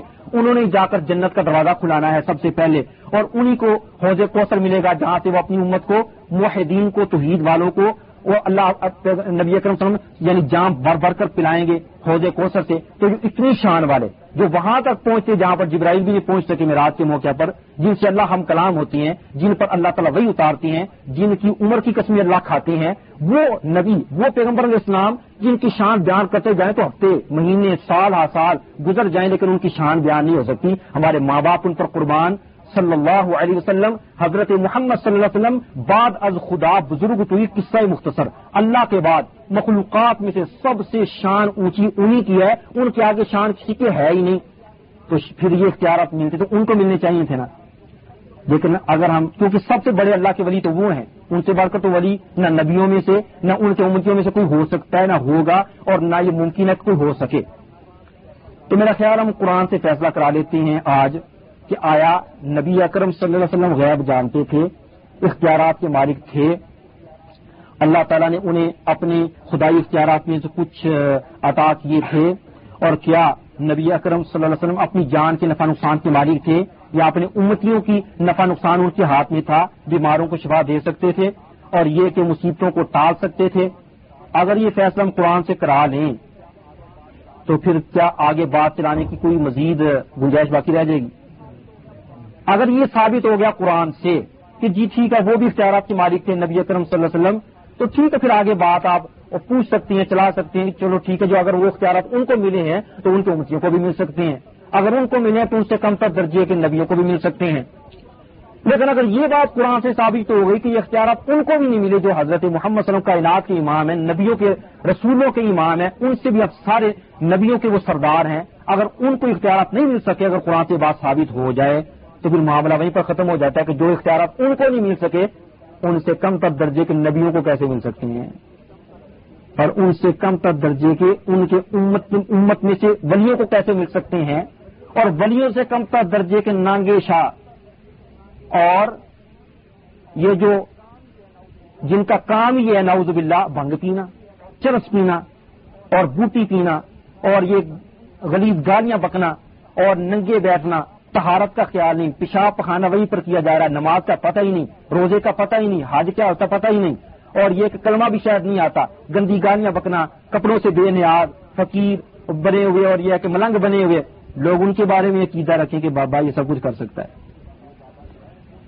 یہ بابا جو ہے پہنچی ہوئی سرکار ہے، وہ پہنچے ہوئے بزرگ ہیں، ان کے بارے میں یہ عقیدہ رکھے تو اس سے بڑھ کر میں کہ جہالت کی بات کوئی نہیں ہے، اس سے بڑھ کر گمراہی کی بات کوئی نہیں ہے۔ تو آئیے قرآن پاک ہمارے اور آپ کے درمیان اور ہر مسلمان کے درمیان فیصلہ کرنے والی کتاب ہے، تو قرآن مجید سے چند آیتیں سنتی ہیں، ساری آیتیں تو بیان نہیں ہو سکتی، میں نے وہ پیپر آپ سب کو دیا ہے، جن کو نہیں مل سکا وہ لے لیں ابھی، بعد میں درس سے فارغ ہونے کے بعد اس میں ساری آیتیں میں نے لکھ دی ہیں تاکہ آپ خود جا کے پڑھنا گھر میں، میری بات پر آپ سو فیصد یقین نہ کریں، خود پڑھا کریں گے تو ہم سن کے ہیں یہ صحیح ہے غلط ہے، اور بات اعلم الغیب نہ میں غیب جانتا ہوں، ولا اعلم الغیب نہ میں غیب جانتا ہوں، ولا اقول لکم انی ملک نہ میں تمہیں یہ کہتا ہوں کہ میں فرشتہ ہوں، فرشتہ بھی میں نہیں ہوں، ان اتبع الا ما یوحی الی، میں تو صرف اس چیز کے پیچھے چلتا ہوں، اس چیز کی پیروی کرتا ہوں جو مجھ پر میرے رب کی طرف سے وہی اترتی ہے، میں تو وہی کا پابند ہوں۔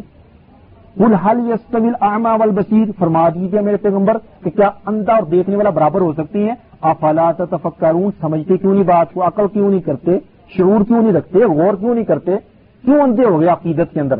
ہمارے لوگ عقیدت میں اتنے اندھے ہو گئے نبی اکرم صلی اللہ علیہ وسلم کی عقیدت میں، محبت میں، کہ وہ شان بیان نہیں کرتے نبی اکرم صلی اللہ علیہ وسلم کی جو اللہ نے ان کو عطا کی ہے، اور وہ شان بیان کرتے ہیں جو شرکیہ ہے، اللہ کے مقام تک پہنچا دیتے ہیں، اللہ کی ساری صفتیں چھین کر ان میں داخل یعنی ان میں بیان کرتے ہیں، اور وہ وہ اللہ کے نبی کے بارے میں باتیں کہتے ہیں کہ نعوذ باللہ، جو اللہ کی شان ہے، اللہ کی صفتیں ہیں، اور اکثر نعتیں، اکثر یہ جو قصیدے لوگ پڑھتے ہیں، ان میں سے اسی فیصد ایسے ہوتے ہیں جن میں شرک شرکیہ باتیں ہوتی ہیں، نبی اکرم صلی اللہ علیہ وسلم کے بارے میں جو لوگ پڑھتے ہیں، صحیح شان بیان نہیں کرتے، ان کی تو صحیح شان اتنی ہے، وہ بیان کرنا شروع کر دیں قرآن حدیث ختم ہونے کو نہیں آئے گا، اتنی آیتیں ان کی شان میں، اتنی احادیث وہ بیان کریں، بجائے اس کے کہ انسان شرکیہ باتیں اور نبی اکرم صلی اللہ علیہ وسلم کے بارے میں وہ باتیں کہ جو شرک کے زمرے میں آتی ہیں۔ تو اللہ تعالیٰ فرماتے ہیں کہہ دیجئے میرے پیغمبر اپنی قیامت تک آنے والی امت کے سامنے واضح کر دیجئے کہ میری امت کے لوگوں، لا اقول لکم، میں تمہیں ہرگز یہ نہیں کہتا، میں یہ دعویٰ نہیں کرتا عندی خزائن اللہ کے، میرے پاس اللہ کے خزانے ہیں۔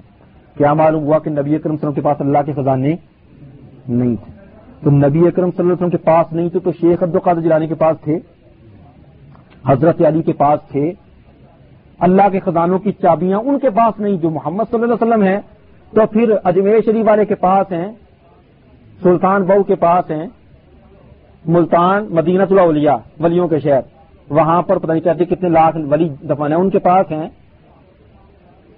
عقل سے کام لینا چاہیے۔ ولا اعلم الغیب، غیب میں نہیں جانتا، نبی اکرم صلی اللہ علیہ وسلم فرما رہے ہیں میں غیب نہیں جانتا، وہ نہیں غیب جانتے تو آج کے ولی غیب جان سکتے ہیں یا مستقبل میں، یا آج کے یہ جو شعبدہ باز نجومی غیب جانتے ہیں، یا ہاتھ دیکھنے والے غیب جانتے ہیں، یہ جو طوطے لے کر بیٹھے ہوئے ہیں قسمت کی پڑیا دکھانے والے اور قسمت کے کار دکھانے والے غیب جانتے ہیں، اگر نبی اکرم صلی اللہ علیہ وسلم غیب نہیں جانتے، اور میں تمہیں یہ بھی نہیں کہتا ہوں فرشتہ ہوں، میں یہ دعوے ہرگز نہیں کرتا، یہ انہی کو مبارک ہو جو جھوٹ بولتے ہیں، اور جھوٹ بھی ایسے بولتے ہیں کہ قریب آسمان ہی پھٹ پڑے ان کا جھوٹ سن کر۔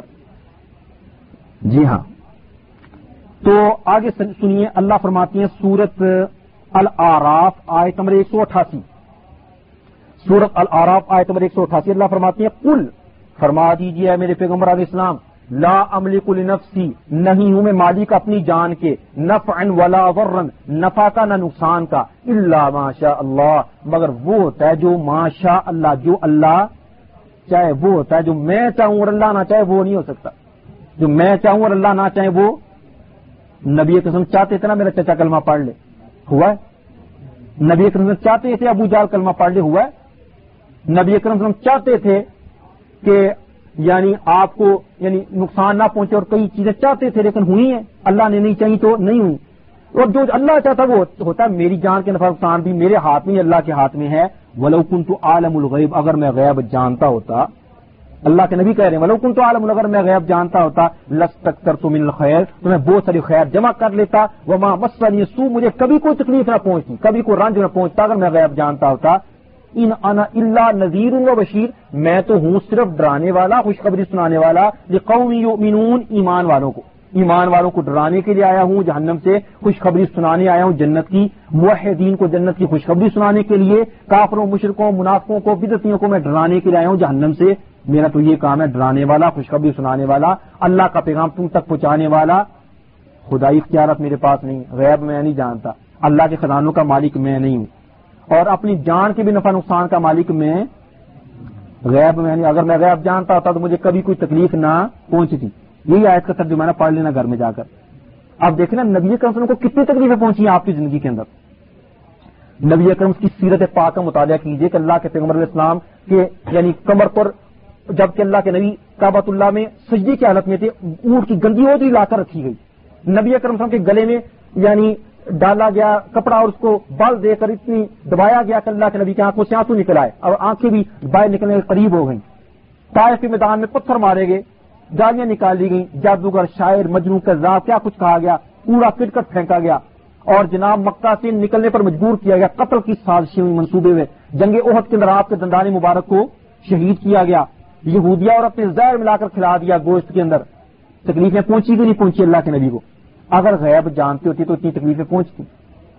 نبی اکرم صلی اللہ علیہ وسلم اگر غیب جانتے ہوتے تو کبھی اس یہودیہ کا زہر ملایا ہوا گوشت کھاتے؟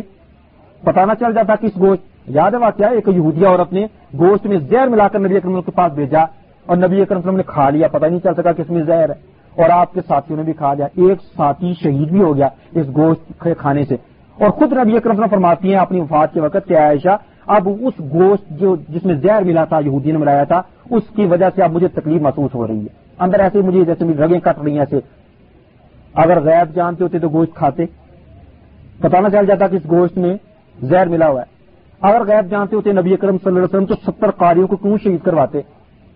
وہ ستر صحابہ، ایک مشرکین آئے نبی اکرم صلی اللہ علیہ وسلم کے پاس، ایک قافلے کے کہنے لگے یا رسول اللہ، ہمارا قبیلہ مسلمان ہونا چاہتا ہے، دھوکے کے ساتھ دور بول رہے ہیں، ہمارا فلاں قبیلہ مسلمان ہونا چاہتا ہے، تو آپ ہمیں، یا نیا نیا مسلمان ہوئے ہونا چاہتا ہے، آپ اپنے قاری عالم ہمارے پاس بھیجیے، استاد بھیجیے جو ہمیں اسلام کی تعلیم دے، بتائیں اسلام کیا ہے۔ تو نبی اکرم صلی اللہ علیہ وسلم نے ان کی باتوں پر اعتبار کر لیا اور ستر چنے چنے قاری ساتھی اپنے عالم ان کے ساتھ بھیج دیے اپنے صحابہ میں سے۔ انہوں نے دھوکے کے ساتھ بلایا تھا، اور جب اپنے پہنچے اپنے گاؤں کے پاس، اپنے قبیلے کے پاس، وہاں ایک پہاڑی کے پاس ان کا گھراؤ کر لیا ستر کے ستر صحابہ کا، اور ایک ایک کو چن چن کر مارا اور شہید کر دیا، ستر کے ستر کو دھوکے کے ساتھ بلا کر شہید کر دیا۔ اللہ کے نبی اس کا بڑا رنج ہوا، اور اللہ کے پیغمبر علیہ السلام ایک مہینے تک بد دعا کرتے رہے۔ اگر غیب جانتے ہوتے تو کبھی اپنے ساتھیوں کو بھیجتے؟ کیا خیال آپ کا؟ یہاں کے اللہ کے نبی پر یہ تہمت ہے نعوذ باللہ کہ غیب بھی جانتے تھے پھر جان بوجھ کر اپنے ساتھی کو مروا دیا، غیب بھی جانتے تھے نعوذ باللہ پھر جان بوجھ کر گوشت کھایا اور اپنے ساتھی کو شہید کروایا، غیب بھی جانتے تو پھر یہ ہار گم ہو گیا حضرت عائشہ کا سفر میں، اور جس کی وجہ سے تیمم کی آیتیں اتری ہیں، ہار مل نہیں رہا، پتہ نہیں کہاں پر ہار ہے، پورا علاقہ چھان وارا، ہار نہیں مل رہا، حتیٰ کہ لیٹ ہو گئے، پانی بھی ختم ہو گیا، تب اللہ نے تیمم کی آیتیں اتار دی، اور جب قافلہ چلنے لگا اونٹ کو اٹھایا تو اونٹ کے نیچے ہار پڑا تھا۔ نبی اکرم صلی اللہ علیہ وسلم سارا علاقہ صفائی کروا رہے ہیں، تلاش کروا رہے ہیں کہاں پر ہار ہے، اونٹ کے نیچے ہار پڑا، اور پیغمبر علیہ السلام کو یہ نہیں پتا کہ اونٹ کے نیچے ہار پڑا، غیب جانتے تھے۔ اللہ اکبر، ولو کنت عالم الغیب، اگر میں غیب جانتا تھا تو مجھے کبھی یہ تکلیفیں نہ پہنچتی۔ اور نبی اکرم صلی اللہ علیہ وسلم فرمایا کہ میں اپنی جان کے نفع جو اپنی جان کے نفع نقصان کے مالک نے اپنی امتیوں کے ہو سکتے ہیں۔ اب کوئی سر پھرا یہ کہہ سکتا تھا نہیں جی نہیں، اپنی جان کے نفع نقصان کے مالک نہیں تھے، لیکن ہمارا نفع نقصان ان کے ہاتھ میں ہے، تو اللہ تعالیٰ نے اس کا منہ بھی بند کر دیا۔ اللہ فرماتے ہیں سورت ال سورت الجن آیت نمبر اکیس اور تیئیس، اکیس بائیس تیئیس، اللہ فرماتے ہیں کل، فرما دیجیے میرے پیغمبر علیہ السلام، انی لا املک لکم ورن ولا رشدا، فرما دیجئے میرے پیغمبر کہ نہیں ہوں میں مالک تمہارے، لکم میں نے تمہارے پہلے تھا، پچھلی آیت میں تھا لنفسی، اپنی جان کے نفع نقصان کا مالک نہیں، یہاں پر آیا لکم تمہارے نفع نقصان کا بھی، ورن نقصان، ولا رشدا نہ نفع، تمہارا نفع نقصان بھی میرے ہاتھ میں نہیں، اللہ کے ہاتھ میں، میں کچھ نہیں کر سکتا، تمہارا نفع نقصان اللہ کے ہاتھ میں ہے۔ کل، فرما دیجئے میرے پیغمبر علیہ السلام، انی لن یجیرنی من اللہ احد، مجھے اللہ سے کوئی بھی نہیں بچا سکتا، اگر اللہ مجھے پکڑنا چاہے میں اللہ کے حکم کی نافرمانی کروں، اس کی تبلیغ میں کوتاہی کروں، یا اللہ کے کسی حکم کو ٹال دوں اور اللہ کی پکڑ مجھ پر آ جائے تو مجھے اللہ سے کوئی بھی نہیں بچا سکتا۔ ولن اجد من دونہ ملتحدا، اور میں اللہ کے علاوہ کوئی جائے پناہ نہیں پاتا، میری جائے پناہ اللہ، بس اس کے علاوہ مجھے کوئی نہیں بچا سکتا اللہ کے مقابلے میں۔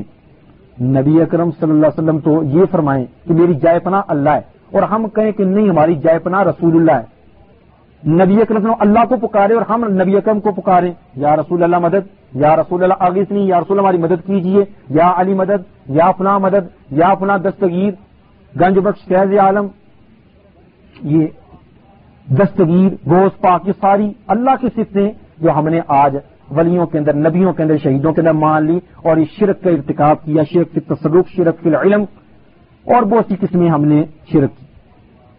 مدینہ پاک میں صحیح بات ہے کہ میں نے دیکھا ہے، چار سال وہاں پر گزارے ہیں مدینہ یونیورسٹی میں، جب ہم پڑھتے تھے تو وہاں پر حج کے موقع پر ہماری ڈیوٹی لگتی تھی، وہاں پر ایک دو سال میں نے وہاں پر ڈیوٹی دی ہے نبی کریم کی قبر مبارک پر، تاکہ لوگ وہاں پر کوئی شرکیہ کام نہ کریں۔ تو یقین جانے دو سال کا تجربہ ہے، وہاں پر لوگ اتنا شرک کرتے ہیں، آ کر اللہ معاف فرمائے، کہ اگر وہاں پر یہ پولیس والے نہ کھڑے ہوں، وہاں پر یہ حیات الامر بالمعروف والے نہ کھڑے ہوں، تو لوگ تو ایک اینٹ نہ چھوڑیں ایک لمحے بھر کے لیے، سب کچھ اٹھا کے لے جائیں وہاں سے۔ تو وہاں پر لوگ جناب اتنا ش... وہاں پر طرح طرح کے لوگ آتے ہیں، تو ہم انہیں پیار سے سمجھاتے، اور ان کی اپنی زبان میں مترجم کی حیثیت سے وہاں پر ہم کھڑے ہوتے تھے۔ تو ایک آدمی وہاں پر جناب بیٹھا، قبر کی طرف منہ کر کے رو رہا ہے، مانگ رہا ہے، یا رسول اللہ مجھے شفا دیجیے، میرا فلاں بیمار ہے، یا رسول اللہ میری مدد کیجیے، یا رسول اللہ اولاد دیجیے۔ وہ جو اللہ سے مانگنا چاہیے قبلہ کی طرف منہ کر کے، نبی اکرم صلی اللہ علیہ وسلم کی قبر کی طرف منہ کر کے نبی اکرم صلی اللہ علیہ وسلم سے مانگ رہا ہے۔ تو میں نے اس کو پیار سے اچھے طریقے سے سمجھایا کہ بھائی یہ اللہ کی صفتیں ہیں، اللہ سے مانگ، یہاں پر تو درود پڑھ دوں، یہاں تو درود پڑھنا چاہیے نبی اکرم صلی اللہ علیہ وسلم کی قبر مبارک پر، جو کام ہے کرنے والا وہ کر، اور قبلہ کی طرف منہ کر کے اللہ سے مانگ کہ یا اللہ میں نے درود پڑھا تیرے نبی پر، یا اللہ تو اپنی رحمت سے مجھے یہ دے۔ تو وہ غصے کے اندر آ گیا، کہتا میرا تو رب ہی یہ ہے۔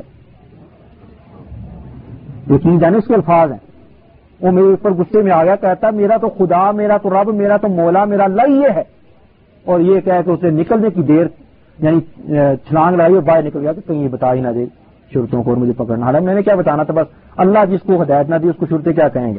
تو میرے بھائیوں وہاں پر لوگ طرح طرح کے آتے ہیں، اور اس مرتبہ میں نے چھٹی کے موقع پر، نبی کی چھٹیوں پر میں گیا وہاں پر مدینہ میں، تو وہاں پر بھی میں نے بڑے نظارے دیکھے، یعنی عشاء کی نماز کا چونکہ مسجد بند ہو جاتی ہے، تو وہاں رات بارہ بجے تک ہم بیٹھے رہے، جہاں پر درود پڑھ کے نکلتے ہیں باہر اس دروازے کا، اور کسی کا انتظار کر رہے تھے، مکہ سے کسی نے آنا تھا۔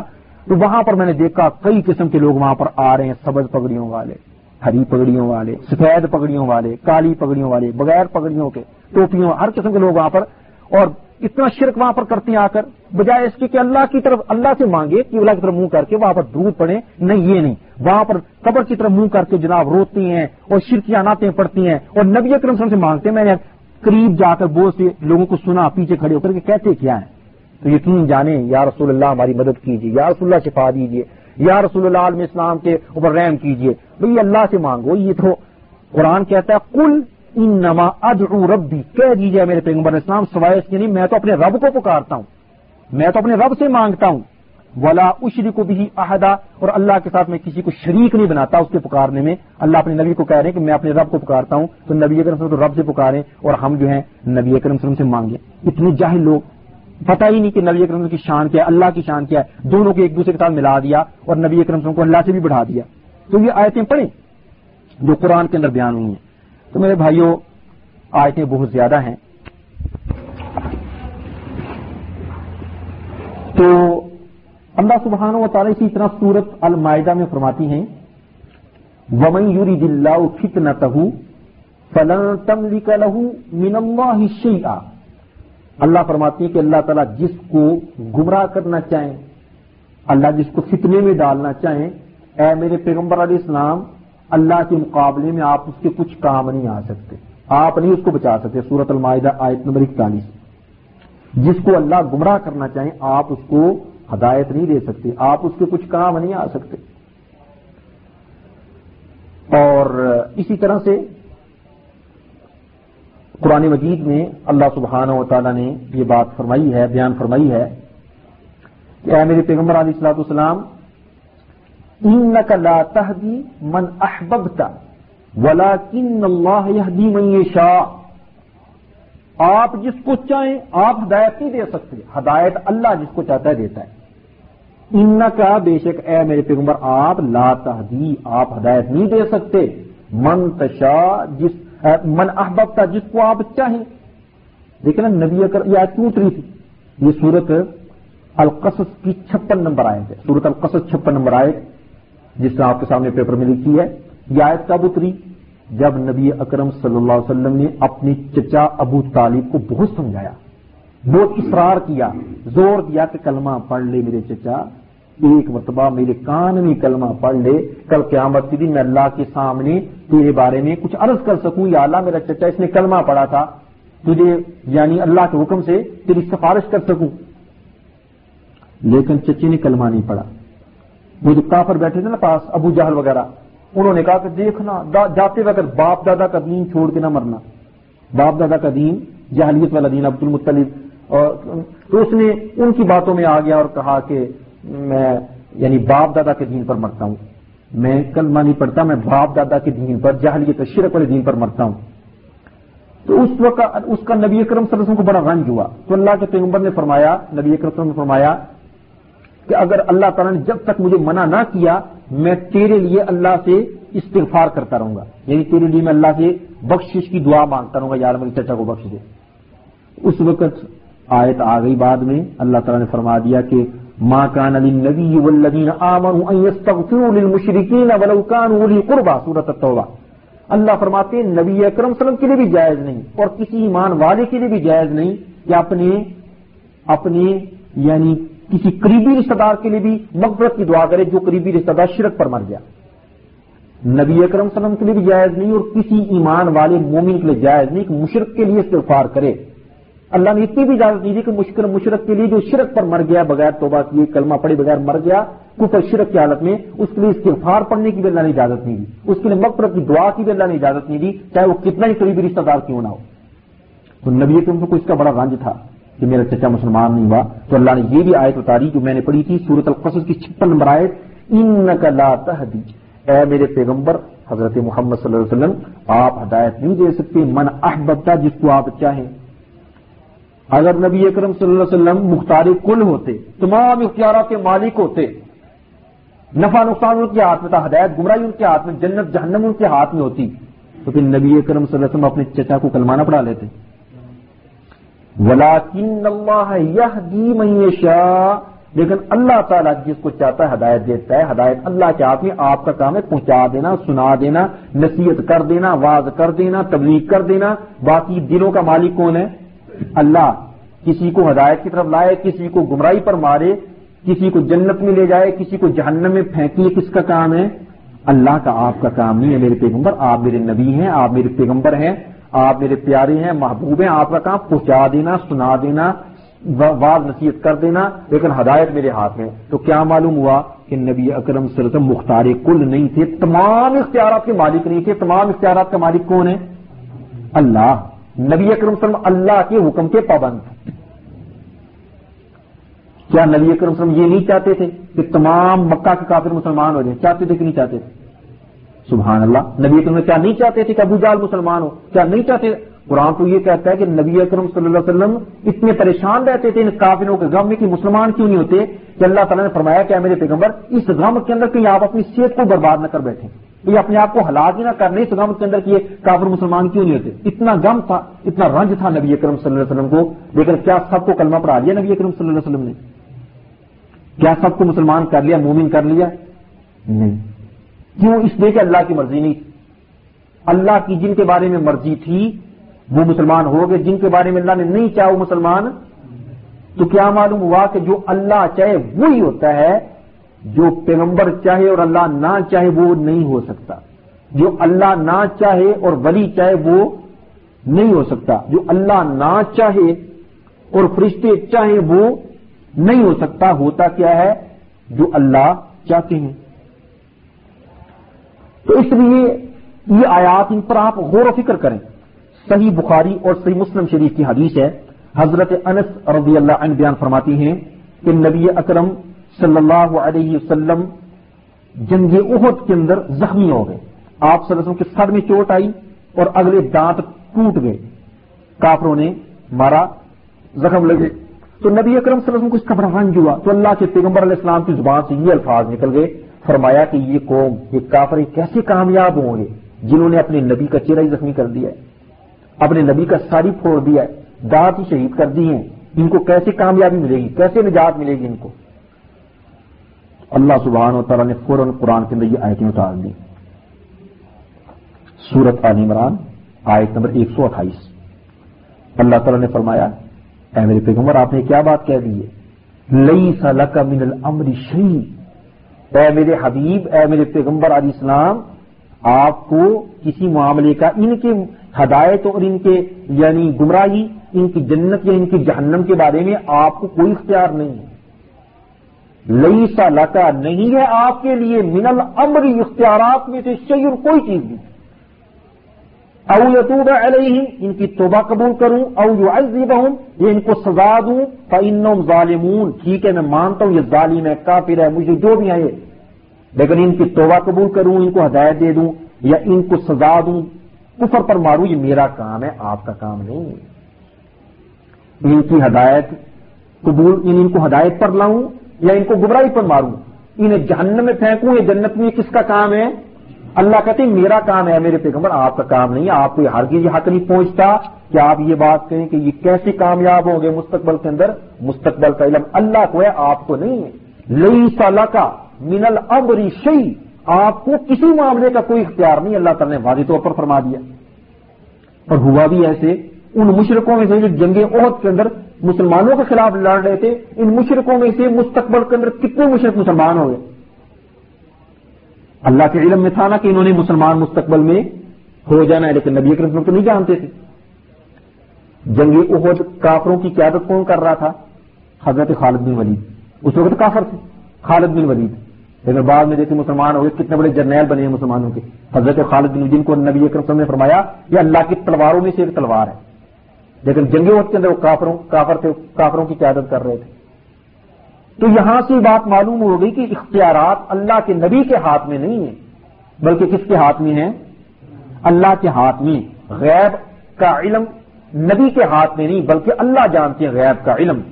اور یہ کہ اولاد دینا، شفا دینا، اور یہ کہ کسی کو مسلمان بنانا، آج لوگ نبی اکرم صلی اللہ علیہ وسلم کی شان میں اتنا غلو کرتے ہیں، اتنا غلو کرتے ہیں کہ سبحان اللہ، نبی اکرم صلی اللہ علیہ وسلم کو اس طرح پیش کرتے کہ جیسے تمام خدائی اختیارات ان کے پاس ہیں، غیب جانتی ہیں، اولاد دے سکتی ہیں، جس کو چاہیں گے قیامت کے دن اپنی مرضی سے چھڑا لیں گے جہنم سے، جس کو چاہیں گے قیامت کے دن اللہ کے اللہ سے چھڑا لیں گے۔ ایسی باتیں نہیں ہیں، یہ سب جھوٹ ہے جو لوگ کہتے ہیں۔ قرآن مجید کا مطالعہ کریں، نبی اکرم صلی اللہ علیہ وسلم کی احادیث کا مطالعہ کریں، قیامت کے دن اللہ کے پیغمبر اس کی سفارش کریں گے جس کے بارے میں اللہ اجازت دیں گے۔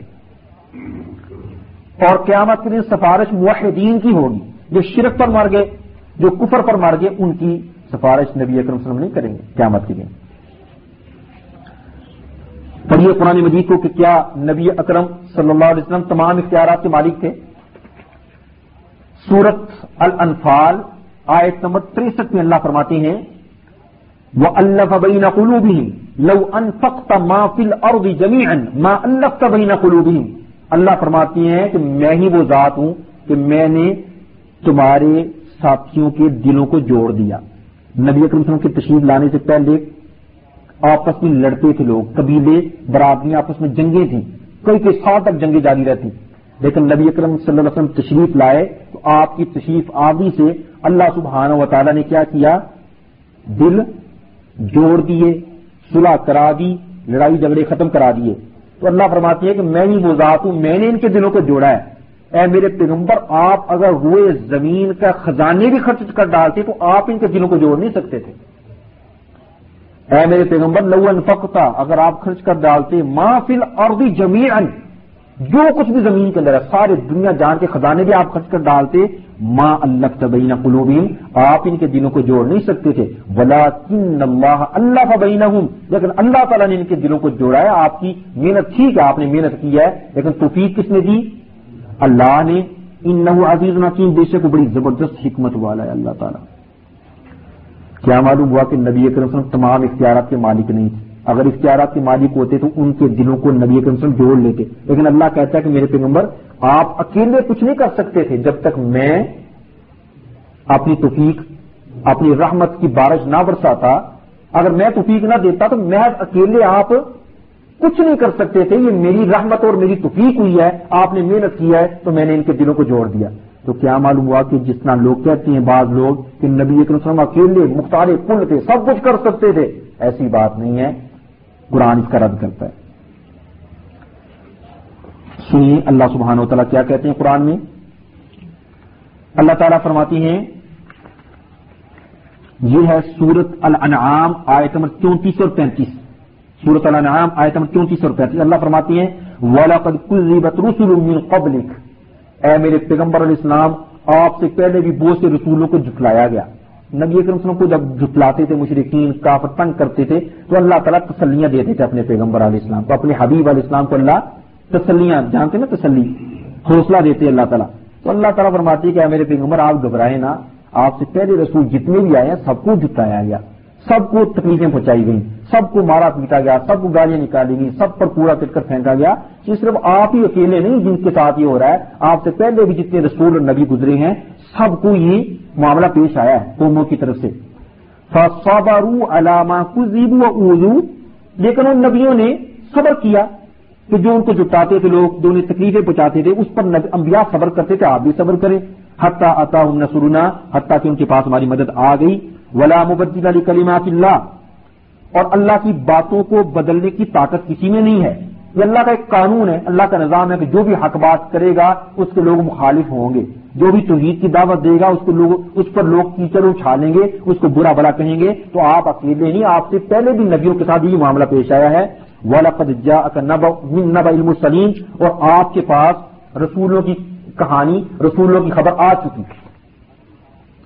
پھر اللہ فرماتے ہیں اگلی بات سننے والی ہے جہاں سے یہ بات ثابت ہو جائے گی کہ نبی اکرم صلی اللہ علیہ وسلم مختار کل نہیں تھے، تمام اختیارات کے مالک نہیں تھے، بلکہ ان کی باغ دور بھی اللہ کے ہاتھ میں تھی، جو اللہ چاہتے تھے وہ ہوتا تھا۔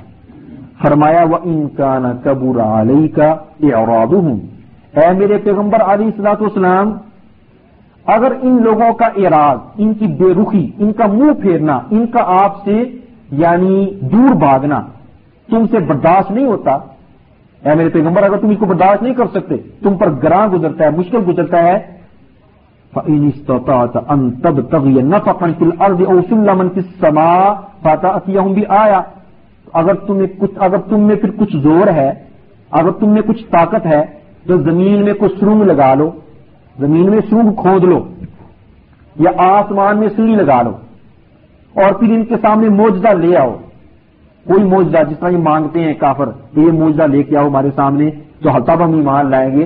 تو اے میرے پیغمبر اگر تمہارے اندر کوئی طاقت ہے نا تو اس زمین میں سرنگ کھود کے کوئی لے آؤ ان کے لیے کوئی چیز جو یہ مانگتے ہیں، یا سیڑھی لگا کر آسمان پر چڑھ کر ان کے لیے کچھ معجزہ لے آؤ، لیکن یہ آپ کے بس کی بات نہیں ہے یہ کام کرنا۔ کیا آپ سیڑھی لگا کر آسمان سے کوئی معجزہ لے آئیں جو اللہ نہیں چاہتا اللہ کے حکم کے بغیر، یا زمین میں سرنگ کھود کر نیچے سے کوئی چیز نکال کر ان کو دکھائیں جس طرح یہ مانگتی ہیں؟ اگر آپ کر سکتے تو کر لیں۔ سبحان اللہ، یہ اللہ تعالیٰ اپنے پیغمبر کو فرما رہے ہیں اور ان استطاعت اگر آپ میں طاقت ہے تو کر لیں، لیکن یہ آپ کر نہیں سکتے، کیونکہ یہ سارے معجزے لانا کس کا کام ہے؟ یہ نبی کا اپنا کام نہیں۔ اللہ جب معجزہ چاہے تو ظاہر ہوتا ہے، نبی چاہے نہ نہ چاہے تو ظاہر نہیں ہوتا۔ معجزے بھی نبی کے اپنے ہاتھ میں نہیں ہے، معجزہ سمجھتے نا، موسیٰ علیہ السلام کو معجزہ ملا تھا نا، لاٹھی پھینکتے تو سانپ بن جاتا، ہاتھ نکالتے بغل سے تو چمک رہا ہوتا، لیکن وہ بھی نبی کے اپنے ہاتھ میں نہیں۔ اگر اپنے ہاتھ میں ہوتا، اگر نبی کے اپنے اختیار میں ہوتا تو جب اللہ تعالیٰ نے کہا تھا لاٹھی پھینکو تو لاٹھی جب پھینکی تو وہ سانپ بن گیا، جب موسیٰ صاحب نے اتنا بڑا ازدہا سانپ دیکھا تو دوڑ لگا دی، باغ اٹھے۔ دوڑے تھے کہ نہیں دوڑے تھے؟ قرآن میں ہے نا۔ تو اگر پتا ہوتا کہ یہ لاٹھی نے سانپ بن جانا ہے، اپنے اختیار سے اگر پھینکی ہوتی تو پھر دوڑتے کیوں؟ معلوم ہوا کہ نبی کو بھی پتا نہیں تھا کہ یہ کیا ہونے والا ہے، یہ کیا ہونے والا ہے، یہ اللہ کے ہاتھ میں تھا۔ اللہ نے جب دکھلایا تو اتنے ڈرے کو باغ اٹھے، دوڑی لگا دی۔ اللہ نے کہا کہ واپس آؤ، دوڑو نہیں، ڈرو نہیں، میرے ہاں نبی ڈرا نہیں کرتے۔ تو معجزہ بھی نبی کے اپنے ہاتھ میں ہوتا، بلکہ کس کے ہاتھ میں ہوتا ہے؟ اللہ جب چاہتا ہے تو ظاہر ہوتا ہے۔ تو جب معجزہ نبی کے اپنے ہاتھ میں تو کرامتی ولیوں کے اپنے ہاتھ میں ہوتی ہے، حالانکہ معجزہ تو کرامت سے بڑی چیز ہے، معجزہ تو نبی کے ہاتھ میں ہوتا ہے اور کرامت ولیوں کے، لیکن ہمارے لوگ اس طرح ولیوں کو پیش کرتے ہیں جیسے وہ جب چاہیں ڈگم ڈگی دگا کر جب چاہیں وہ یعنی کرامت دکھا دیں، اور جب چاہیں سانپ نکال کر آستین سے باہر نکال کر دکھا دیں۔ لوگ اس طرح سمجھتے ہیں، اس طرح مولوی، جاہل مولوی جو ہے وہ تقریریں کرتے ہیں۔ تو جس کرامت اور معجزہ اللہ کے ہاتھ میں ہے، تو اللہ کہتے ہیں کہ میرے پیغمبر سونگ لگا کر زمین میں یا سیل لگا کر آسمان سے کچھ لا کر دکھانا چاہتے ہو دکھا دو کہ تمہارے اندر طاقت ہے، لیکن یہ بھی تم نہیں کر سکتے، یہ بھی اللہ کے ہاتھ میں ہے۔ اس لیے آپ زیادہ پریشان نہ ہوا کریں، گھبرایا نہ کریں، اپنے دماغ پر زیادہ بوجھ نہ ڈالا کریں ان کے اعراض کی وجہ سے، ان کے منہ پھیرنے کی وجہ سے کافروں کے، بلکہ صبر کریں بلکہ صبر کریں آپ۔ وَلَوْ شَاءَ اللَّهُ لَجَمَعَهُمْ عَلَى الْهُدَى، اگر اللہ چاہتے، اللہ کہتے ہیں اگر میں چاہتا تو میں ان کو ہدایت پر جمع کر دیتا۔ فَلَا تَكُونَنَّ مِنَ الْجَاهِلِينَ، لہذا نادانوں میں سے مت بنو۔ اپنے پیغمبر کو اللہ کہہ رہے ہیں، نادانوں والی باتیں نہ کرو۔ مِنَ الْجَاهِلِينَ، اللہ اپنے نبی کو کہہ رہے ہیں، سبحان اللہ۔ اللہ اللہ کہتے میں چاہتا تو سارے مسلمان ہو جاتے، سارے مومن بن جاتے، میں چاہتا تو میں سب کو مسلمان بنا سکتا تھا، لیکن اگر میں سب کو زبردستی بناتا تو پھر تو امتحان ختم ہو گیا۔ پھر تو جب زبردستی ہوگی پھر تو امتحان نہ رہا، امتحان تو یہ ہے کہ اللہ نے چھوٹ دی ہے کہ یہ نیکی کا راستہ، یہ برائی کا، یہ ہدایت ہے، یہ گمراہی ہے، یہ ایمان ہے، یہ کفر ہے، یہ توحید ہے، یہ شرک ہے، تم جو سا راستہ اپنی مرضی سے اختیار کرنا چاہتے ہو اختیار کرو۔ یہ امتحان ہے، دنیا دار الابتلاء ہے۔ اگر اللہ زبردستی کرتے پھر تو امتحان کی بات نہ رہی۔ تو کیا معلوم ہوا کہ نبی اکرم صلی اللہ علیہ وسلم تمام اختیارات کے مالک، اللہ کے سامنے بے بس تھے، عاجز تھے، اللہ کے بندے تھے، اللہ کے محتاج تھے، فقیر تھے اللہ کے سامنے۔ وہ نبی اکرم صلی اللہ علیہ وسلم اس طرح نہیں تھے جس طرح لوگ سمجھتے ہیں، جی جس کو چاہتے دے دیتے، جس کو چاہتے دبو دیتے، جس کو چاہتے پار لگا دیتے۔ نہیں، جب نبی اکرم صلی اللہ علیہ وسلم کے بارے میں اللہ یہ فرماتی ہیں کہ ان کے ہاتھ میں اختیارات نہیں تھے، تو پھر نبیوں سے، نبی اکرم صلی اللہ علیہ وسلم سے کم تر درجے کے انبیاء کے ہاتھ میں اختیارات ہو سکتے ہیں، جو اختیارات حضرت محمد صلی اللہ علیہ وسلم کو نہیں مل سکے، اور جو نبیوں کو نہیں مل سکے وہ ولیوں کو مل سکتے ہیں۔ اللہ کیا فرماتی ہیں؟ سنو، اللہ تعالیٰ فرماتی ہیں سورت الانعام آیت نمبر ستاون اور اٹھاون، سورت الانعام آیت نمبر ستاون اٹھاون، اللہ فرماتی ہیں قُلْ إِنِّي عَلَى بَيِّنَةٍ مِّن رَبِّي وَكَذَّبْتُم بِهِ، کہہ دیجیے میرے پیغمبر علیہ السلام کہ میں اپنے رب کی طرف سے واضح دلیل پر ہوں، میں واضح دلیل لے کر آیا ہوں اپنے رب کی طرف سے۔ ما عندي ما تستعجلون به، میرے پاس ہر چیز، میرے اختیار میں وہ چیز نہیں جس کے لیے تم جلدی کر رہے ہو۔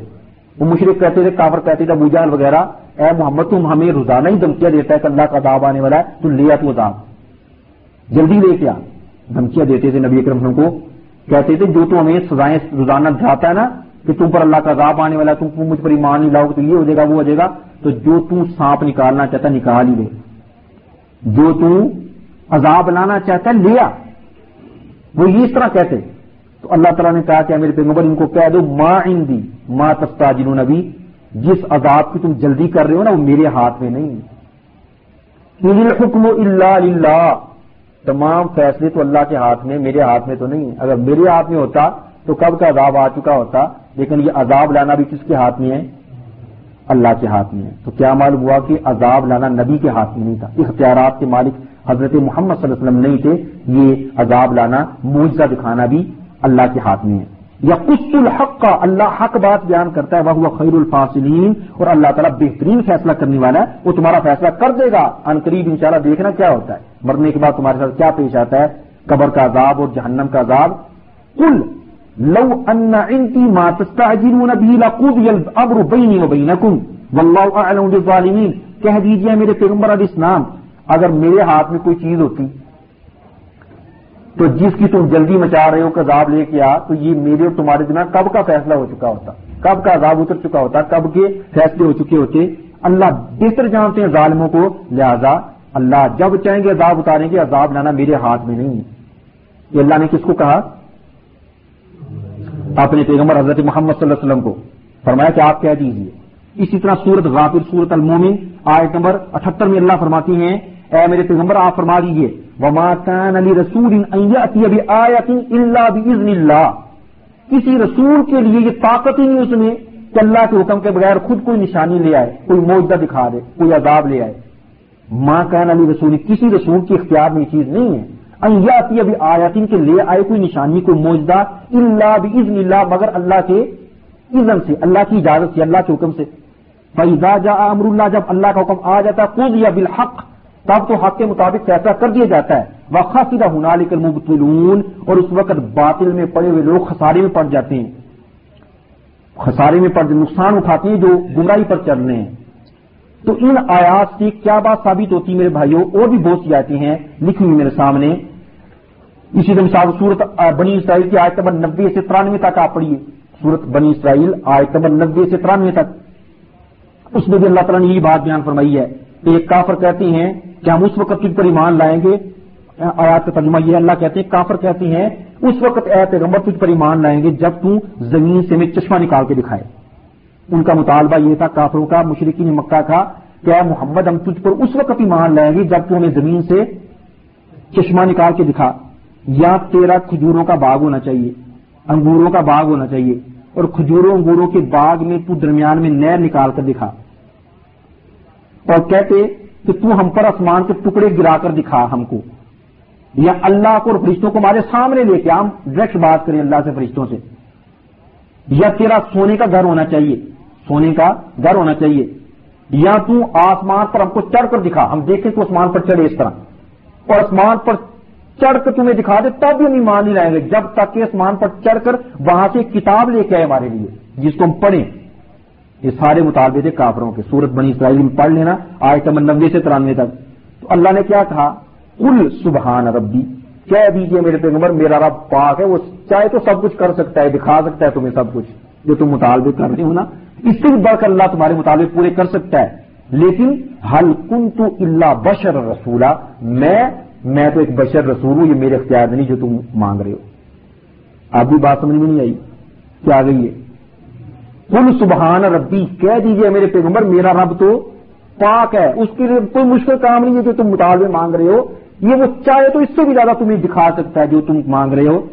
یہ تو اللہ کا کام ہے نا سبحان ربی اس کے بارے میں. لیکن میری بات یہ مطالبہ تم مجھ سے کر رہے ہو میں کروں یہ, ہل کنت الا بشر رسولا, کتنی چیزیں ہیں؟ دو. میں ہوں بشر اور رسول. میں کیا ہوں؟ بشر اور, اور میں بشر ہوں, انسان ہوں, میرے اختیار میں نہیں میں یہ تمہارے مطالبے پورے کر سکوں. اور رسول ہوں, اللہ کا پیغمبر ہوں, اللہ کی طرف سے آرڈر نہیں آیا کہ میں تمہارے مطالبے پورے کروں. یہ سارے تمہارے مطالبے اللہ چاہے تو پورے کر سکتا ہے, میرے بس کی بات نہیں ہے کہ میں تمہارے. تو کیا معلوم ہوا کہ نبی اکرم مختار کل تمام اختیارات کے مالک نہیں تھے, تمام اختیارات کے مالک نہیں تھے نبی اکرم صلی اللہ علیہ وسلم. تو جب نبی اکرم صلی اللہ علیہ وسلم تمام اختیارات کے مالک نہیں تھے تو پھر ان سے کم تر درجے کے انبیاء و اختیارات کے مالک ہو سکتے ہیں؟ نہ سوچیے کہ نبی اکرم صلی اللہ علیہ وسلم کو جو لوگ کہتے ہیں کہ تمام اختیارات کے مالک تھے, انہیں سوچنا چاہیے کہ نبی اکرم صلی اللہ علیہ وسلم اختیارات کے مالک ہوتے تو اپنے بیٹوں کو موت کے منہ سے نہ بچا لیتے. چھوٹے بیٹے اللہ کے نبی کے اپنے ہاتھ میں جان نکلی ان کی. ابراہیم اپنے بچے کو ہاتھ میں اٹھایا ہوا ہے, روح نکل رہی ہے, نبی اکرم صلی اللہ علیہ وسلم کی آنکھوں سے آنسو ہیں. فرمایا کیا بیٹا ابراہیم, دل پریشان ہے, آنکھوں میں آنسو ہیں, لیکن ہم زبان سے کوئی ایسی بات نہیں کہیں گے جس سے رب ناراض ہو جائیں. ہم زبان سے شکر کرتے ہیں اللہ کی, اللہ کا شکوہ نہیں کرتے. تو اللہ تعالیٰ نے اپنے نبی کے ہاتھ میں اور ان کے لگتے جگر ان کے چھوٹے بیٹے کی روح نکالی اور نبی کچھ بھی نہیں کر سکے, اس کی روح نہیں بچا سکے بچا سکے ہیں. تو اللہ تعالیٰ نے اپنے نبی کے ہاتھ میں اب ان کے بیٹے کی روح کیوں نکالی؟ یہ بتا دیا کہ جس کو میں چاہوں ماروں اس کو نبی بھی نہیں بچا سکتا, نبی بھی, نبیوں کا امام بھی اس کو نہیں بچے, کچھ نہیں کر سکے. لیکن ہمارے لوگ کہتے ہیں نہیں جی, شیخ عبد القادر جیلانی کے پاس عورت آئی اور کہنے لگی کہ یا شیخ عبد القادر جیلانی گوشت پاک, میرا ایک بیٹا تھا مر گیا ہے اور میرا ایک ہی بیٹا تھا, وہ اس سے نظر کرم کیجیے, کچھ رحم کیجیے, میرا بیٹا مجھے واپس لا دیجیے مالا کل موت سے. تو کہتی شیخ عبد القادر جیلانی نے اسی طرح نگاہ اٹھائی اسمان کی طرف, دیکھا کہ مالا کل موت جو روئیں نکالتا ہے وہ روئیں لے کر جا رہا تھا, بھی راستے میں تھا, تھیلی اس نے پکڑی جس میں روئیں ڈالی ہوئی ہیں. تو کہتے شیخ عبد القادر جنہوں نے ایسے ہی جھپٹا مار کے اس کی تھیلی چھین لی اور اس تھیلی کو الٹ دیا, کھول دیا, جتنی روئیں تھی اس میں ساری واپس آ گئی. اس دن جتنے مرے تھے سارے زندہ ہو گئے. لا حول, اتنا بڑا جھوٹ لوگ بولتے ہیں, اعوذ باللہ, اتنا بڑا جھوٹ, اعوذ باللہ من الشیطان الرجیم. اور کس سے کہانیاں لوگ سنتے ہیں اور آگے سے معاشرہ نعرے مارتے ہیں, نعرہ تقدیر, نعرہ رسالت, نعرہ گوسیہ, سبحان اللہ. لاہو, یہ اتنا بڑا جھوٹ, اعوذ باللہ. کہ نبی اکرم صلی اللہ علیہ وسلم کو اپنے بیٹے کو نہیں بچا سکے, اور شیخ عبد القادر جیلانی کون ہوتے ہیں کہ جو ساری ہوئیں چھین کر واپس کر دیں, سارے مردے اس میں زندہ ہو جائیں. نبی اکرم صلی اللہ علیہ وسلم اگر غیب جانتے ہوتے, اختیارات کے مالک ہوتے, تو اپنے ستر قاریوں کو کیوں شہید کراتے؟ ستر قاری نبی اکرم صلی اللہ علیہ وسلم کے شہید ہوئے نا. اگر نوح علیہ الصلوۃ والسلام پیغمبر اللہ کے پہلے رسول دنیا میں, سب سے پہلے شرک شروع ہونے کے بعد, اگر وہ اختیارات کے مالک ہوتے تو پڑھیے قرآن, پھر اپنے بیٹے کنعان کو ڈوبنے سے بچانا لیتے. بیٹا آنکھوں کے سامنے ڈوبا کہ نہیں ڈوبا؟ اس کو کہا بیٹا آجا کشتی میں کلمہ پڑھ لے, نہیں کلمہ پڑھا سکے, بیٹا کشتی میں آجا, نہیں منتیں کر رہے, نہیں وہ سوار ہوتا, نہیں وہ کلمہ پڑھتا, کہتے ہیں عذاب آنے والا, کہتا ہے پہاڑ پر چڑھ جاؤں گا, سیلاب آئے گا, پہاڑ تک کہاں پہنچے گا پانی. اب یہ باتیں ہو رہی تھی کہ اللہ کا عذاب آیا, آنکھوں کے سامنے ڈوب گیا کہ نہیں بیٹا ڈوبا ہے, بچا سکیں, کشتی میں بٹھا سکیں. بلکہ اس کے بعد اللہ تعالیٰ سے سوال کر دیا کہ یا اللہ تیرا وعدہ تھا کہ میں تیرے اہل کو بچا لوں گا, میرا بیٹا تو میرے اہل میں سے تھا, وہ بھی ڈوب گیا ہے. اللہ نے کہا کہ اے نوح آئندہ ایسا سوال نہیں کرنا ورنہ نادانوں میں سے ہو جاؤ گے, آئندہ سوال بھی نہیں ایسا کرنا, تمہارا بیٹا تمہارے اہل میں سے نہیں, وہ تو مشرک تھا, تمہارے اہل سے مراد تمہارے اوپر جو ایمان لائے وہ مراد ہے. اگر ابراہیم علیہ السلام تمام اختیارات کے مالک ہوتے تو اپنے باپ آزر کو کلمہ نہ پڑھا لیتے, پڑھا سکیں کلمہ, باپ مشرک مر گیا ہے, بلکہ اللہ نے کسی بھی اجازت نہیں دی کہ اپنے باپ کے لیے تم استغفار ہی کر سکو. قیامت کی ناکوں کے سامنے جہنم میں پھینکا جائے گا ابراہیم علیہ السلام کے باپ کو, لیکن کچھ نہیں کر سکیں گے. نوح علیہ السلام و لوط علیہ السلام کی بیویاں کافرہ تھی, سورۃ التحریم, ضرب اللہ مثلا للذین کفروا امرأۃ لوط وامرأۃ لوط کانتا تحت عبد من عبادنا الصالحین, دو بیویاں کافرہ مشرکہ, نوح علیہ السلام کی بیوی, لوط علیہ السلام کی بیوی, یہ کلمہ پڑھا سکے. فلم یغنی عنہما من اللہ شیئا, اللہ کہتے ہیں وہ کچھ ان کے کام نہیں آ سکے. وقیل ادخلوا النار مع الداخلین, کہا گیا کہ جہنم میں چلے جو جہنم کے سامنے گئی ہیں ان کو نہیں بچا سکے.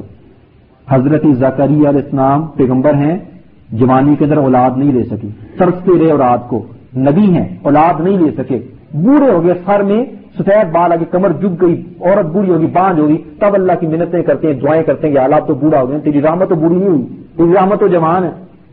اگر نبی مختار کل ہوتے تو جوانی میں اولاد نہ لے لیتے. معلوم ہوا کہ نبی بھی چاہے اللہ نہ چاہے تو اولاد نہیں مل سکتی. تو یہ آج کل کے بابے کون ہیں جو اولاد دے دیتے ہیں, جو نبی نہیں میں لے سکتے. ایوب علیہ الصلوۃ والسلام اگر تمام اختیارات کے مالک ہوتے تو شفانہ دے لیتے اپنے آپ کو. اٹھارہ سال تک بیمار رہے کہ نہیں رہے, اٹھارہ سال حضرت ایوب علیہ السلام نے شفا دے سکے اپنے آپ کو. شفا اس وقت ملی جب اللہ نے دی ہے. تو معلوم ہوا کہ نبیوں کے ہاتھ میں بھی نہ شفا ہے, نہ اولاد ہے, نہ رزق ہے. یہ سب کس کی سکتے ہیں؟ یہ بات آپ اپنے دماغوں میں یہ بات بٹھا لیں, قرآن کے مطابق یہ بات جو میں نے آپ کو سنائی ہے, بل للہ الامر جمیعا, تمام معاملات اللہ کے ہاتھ میں ہیں. آج لوگ اتنا زیادہ جھوٹ بولتے ہیں, کہتے ہیں اللہ تعالیٰ نے اختیارات تقسیم کر رکھے ہیں, فلاں بابا اولاد دیتا ہے, فلاں دربار سے رزق ملتا ہے, اور فلاں پیر لڑکے دیتا ہے, فلاں پیرنی لڑکیاں دیتی ہے, فلاں بزرگ کشتیاں پار لگاتا ہے, اور فلاں جو ہے کشتیاں ڈبوتا ہے, فلاں جو ہے وہ یہ کرتا ہے, مردے زندہ کرتا ہے, فلاں زندوں کو مردہ کرتا ہے, فلاں جو ہے اگر اس کے نام کی جناب وہ دودھ نہ دو تو وہ ٹانگ توڑ دیتا ہے, فلاں یہ کرتا ہے. چار کتب ہیں, کہتے چار کتب ہیں, سات ابدار ہیں جو دنیا کا نظام چلا رہے ہیں. حضرت خضر مدد کے لیے پہنچتے ہیں. یہ سب گندے عقیدے, شرکی عقیدے, کفری عقیدے ہیں جن سے مسلمان کو توبہ کرنی چاہیے. کہتے ہیں فلاں بزرگ دلوں کے راز جانتا ہے, دلوں کی باتیں جانتا ہے. کہتے ہیں فلاں بزرگ بیٹھا ہوتا تھا, سامنے آدمی آ رہا ہوتا تو وہ بتا دیتا تھا کہ کیا لینے ہے, اس کا نام کیا ہے, یہ کیا ہے. نبی اکرم صلی اللہ علیہ وسلم فرماتے ہیں مجھے یہ معلوم نہیں کہ کل کیا ہونے والا ہے. نبی اکرم صلی اللہ علیہ وسلم فرماتے ہیں مجھے یہ معلوم نہیں قیامت کب آئے گی. نبی تو غیب نہ جانے, یہ آج کے بزرگ کون سے جو غیب جانتے ہیں؟ عقل میں بات بیٹھتی کہ نہیں بیٹھتی؟ اللہ سبحانہ و تعالیٰ سے دعا کریں کہ اللہ رب العزت ہمارے عقیدوں کو صحیح فرمائے. اللہ تعالیٰ اپنے دین کی صحیح سمجھ عطا فرمائے. اللہ تعالیٰ عقیدہ توحید پر ثابت قدم فرمائے. شرک سے, خرافات سے, کفر سے, بدعات سے اللہ محفوظ فرمائے. اور ہماری موت بھی آئے تو کلمہ توحید پر موت آئے. وآخر دعوانا ان الحمدللہ رب العالمین وصلی اللہ وسلم علی نبینا محمد وعلی آلہ وصحبہ اجمعین. السلام علیکم ورحمۃ اللہ وبرکاتہ. محترم برادران اسلام, کیسٹ نمبر ایک ختم ہوئی. اسی موضوع پر کیسٹ نمبر دو ضرور سنیے. کیسٹ ملنے کا پتہ: مکتب الدعوہ اسلامک سینٹر شقرہ, سات بی ایک پانچ دو شقرہ ایک ایک نو چھ ایک. ٹیلی فون نمبر صفر ایک چھ دو دو دو صفر چھ ایک. فیکس نمبر صفر ایک چھ دو دو ایک سات ایک ایک, سعودی عرب. السلام علیکم ورحمۃ اللہ وبرکاتہ.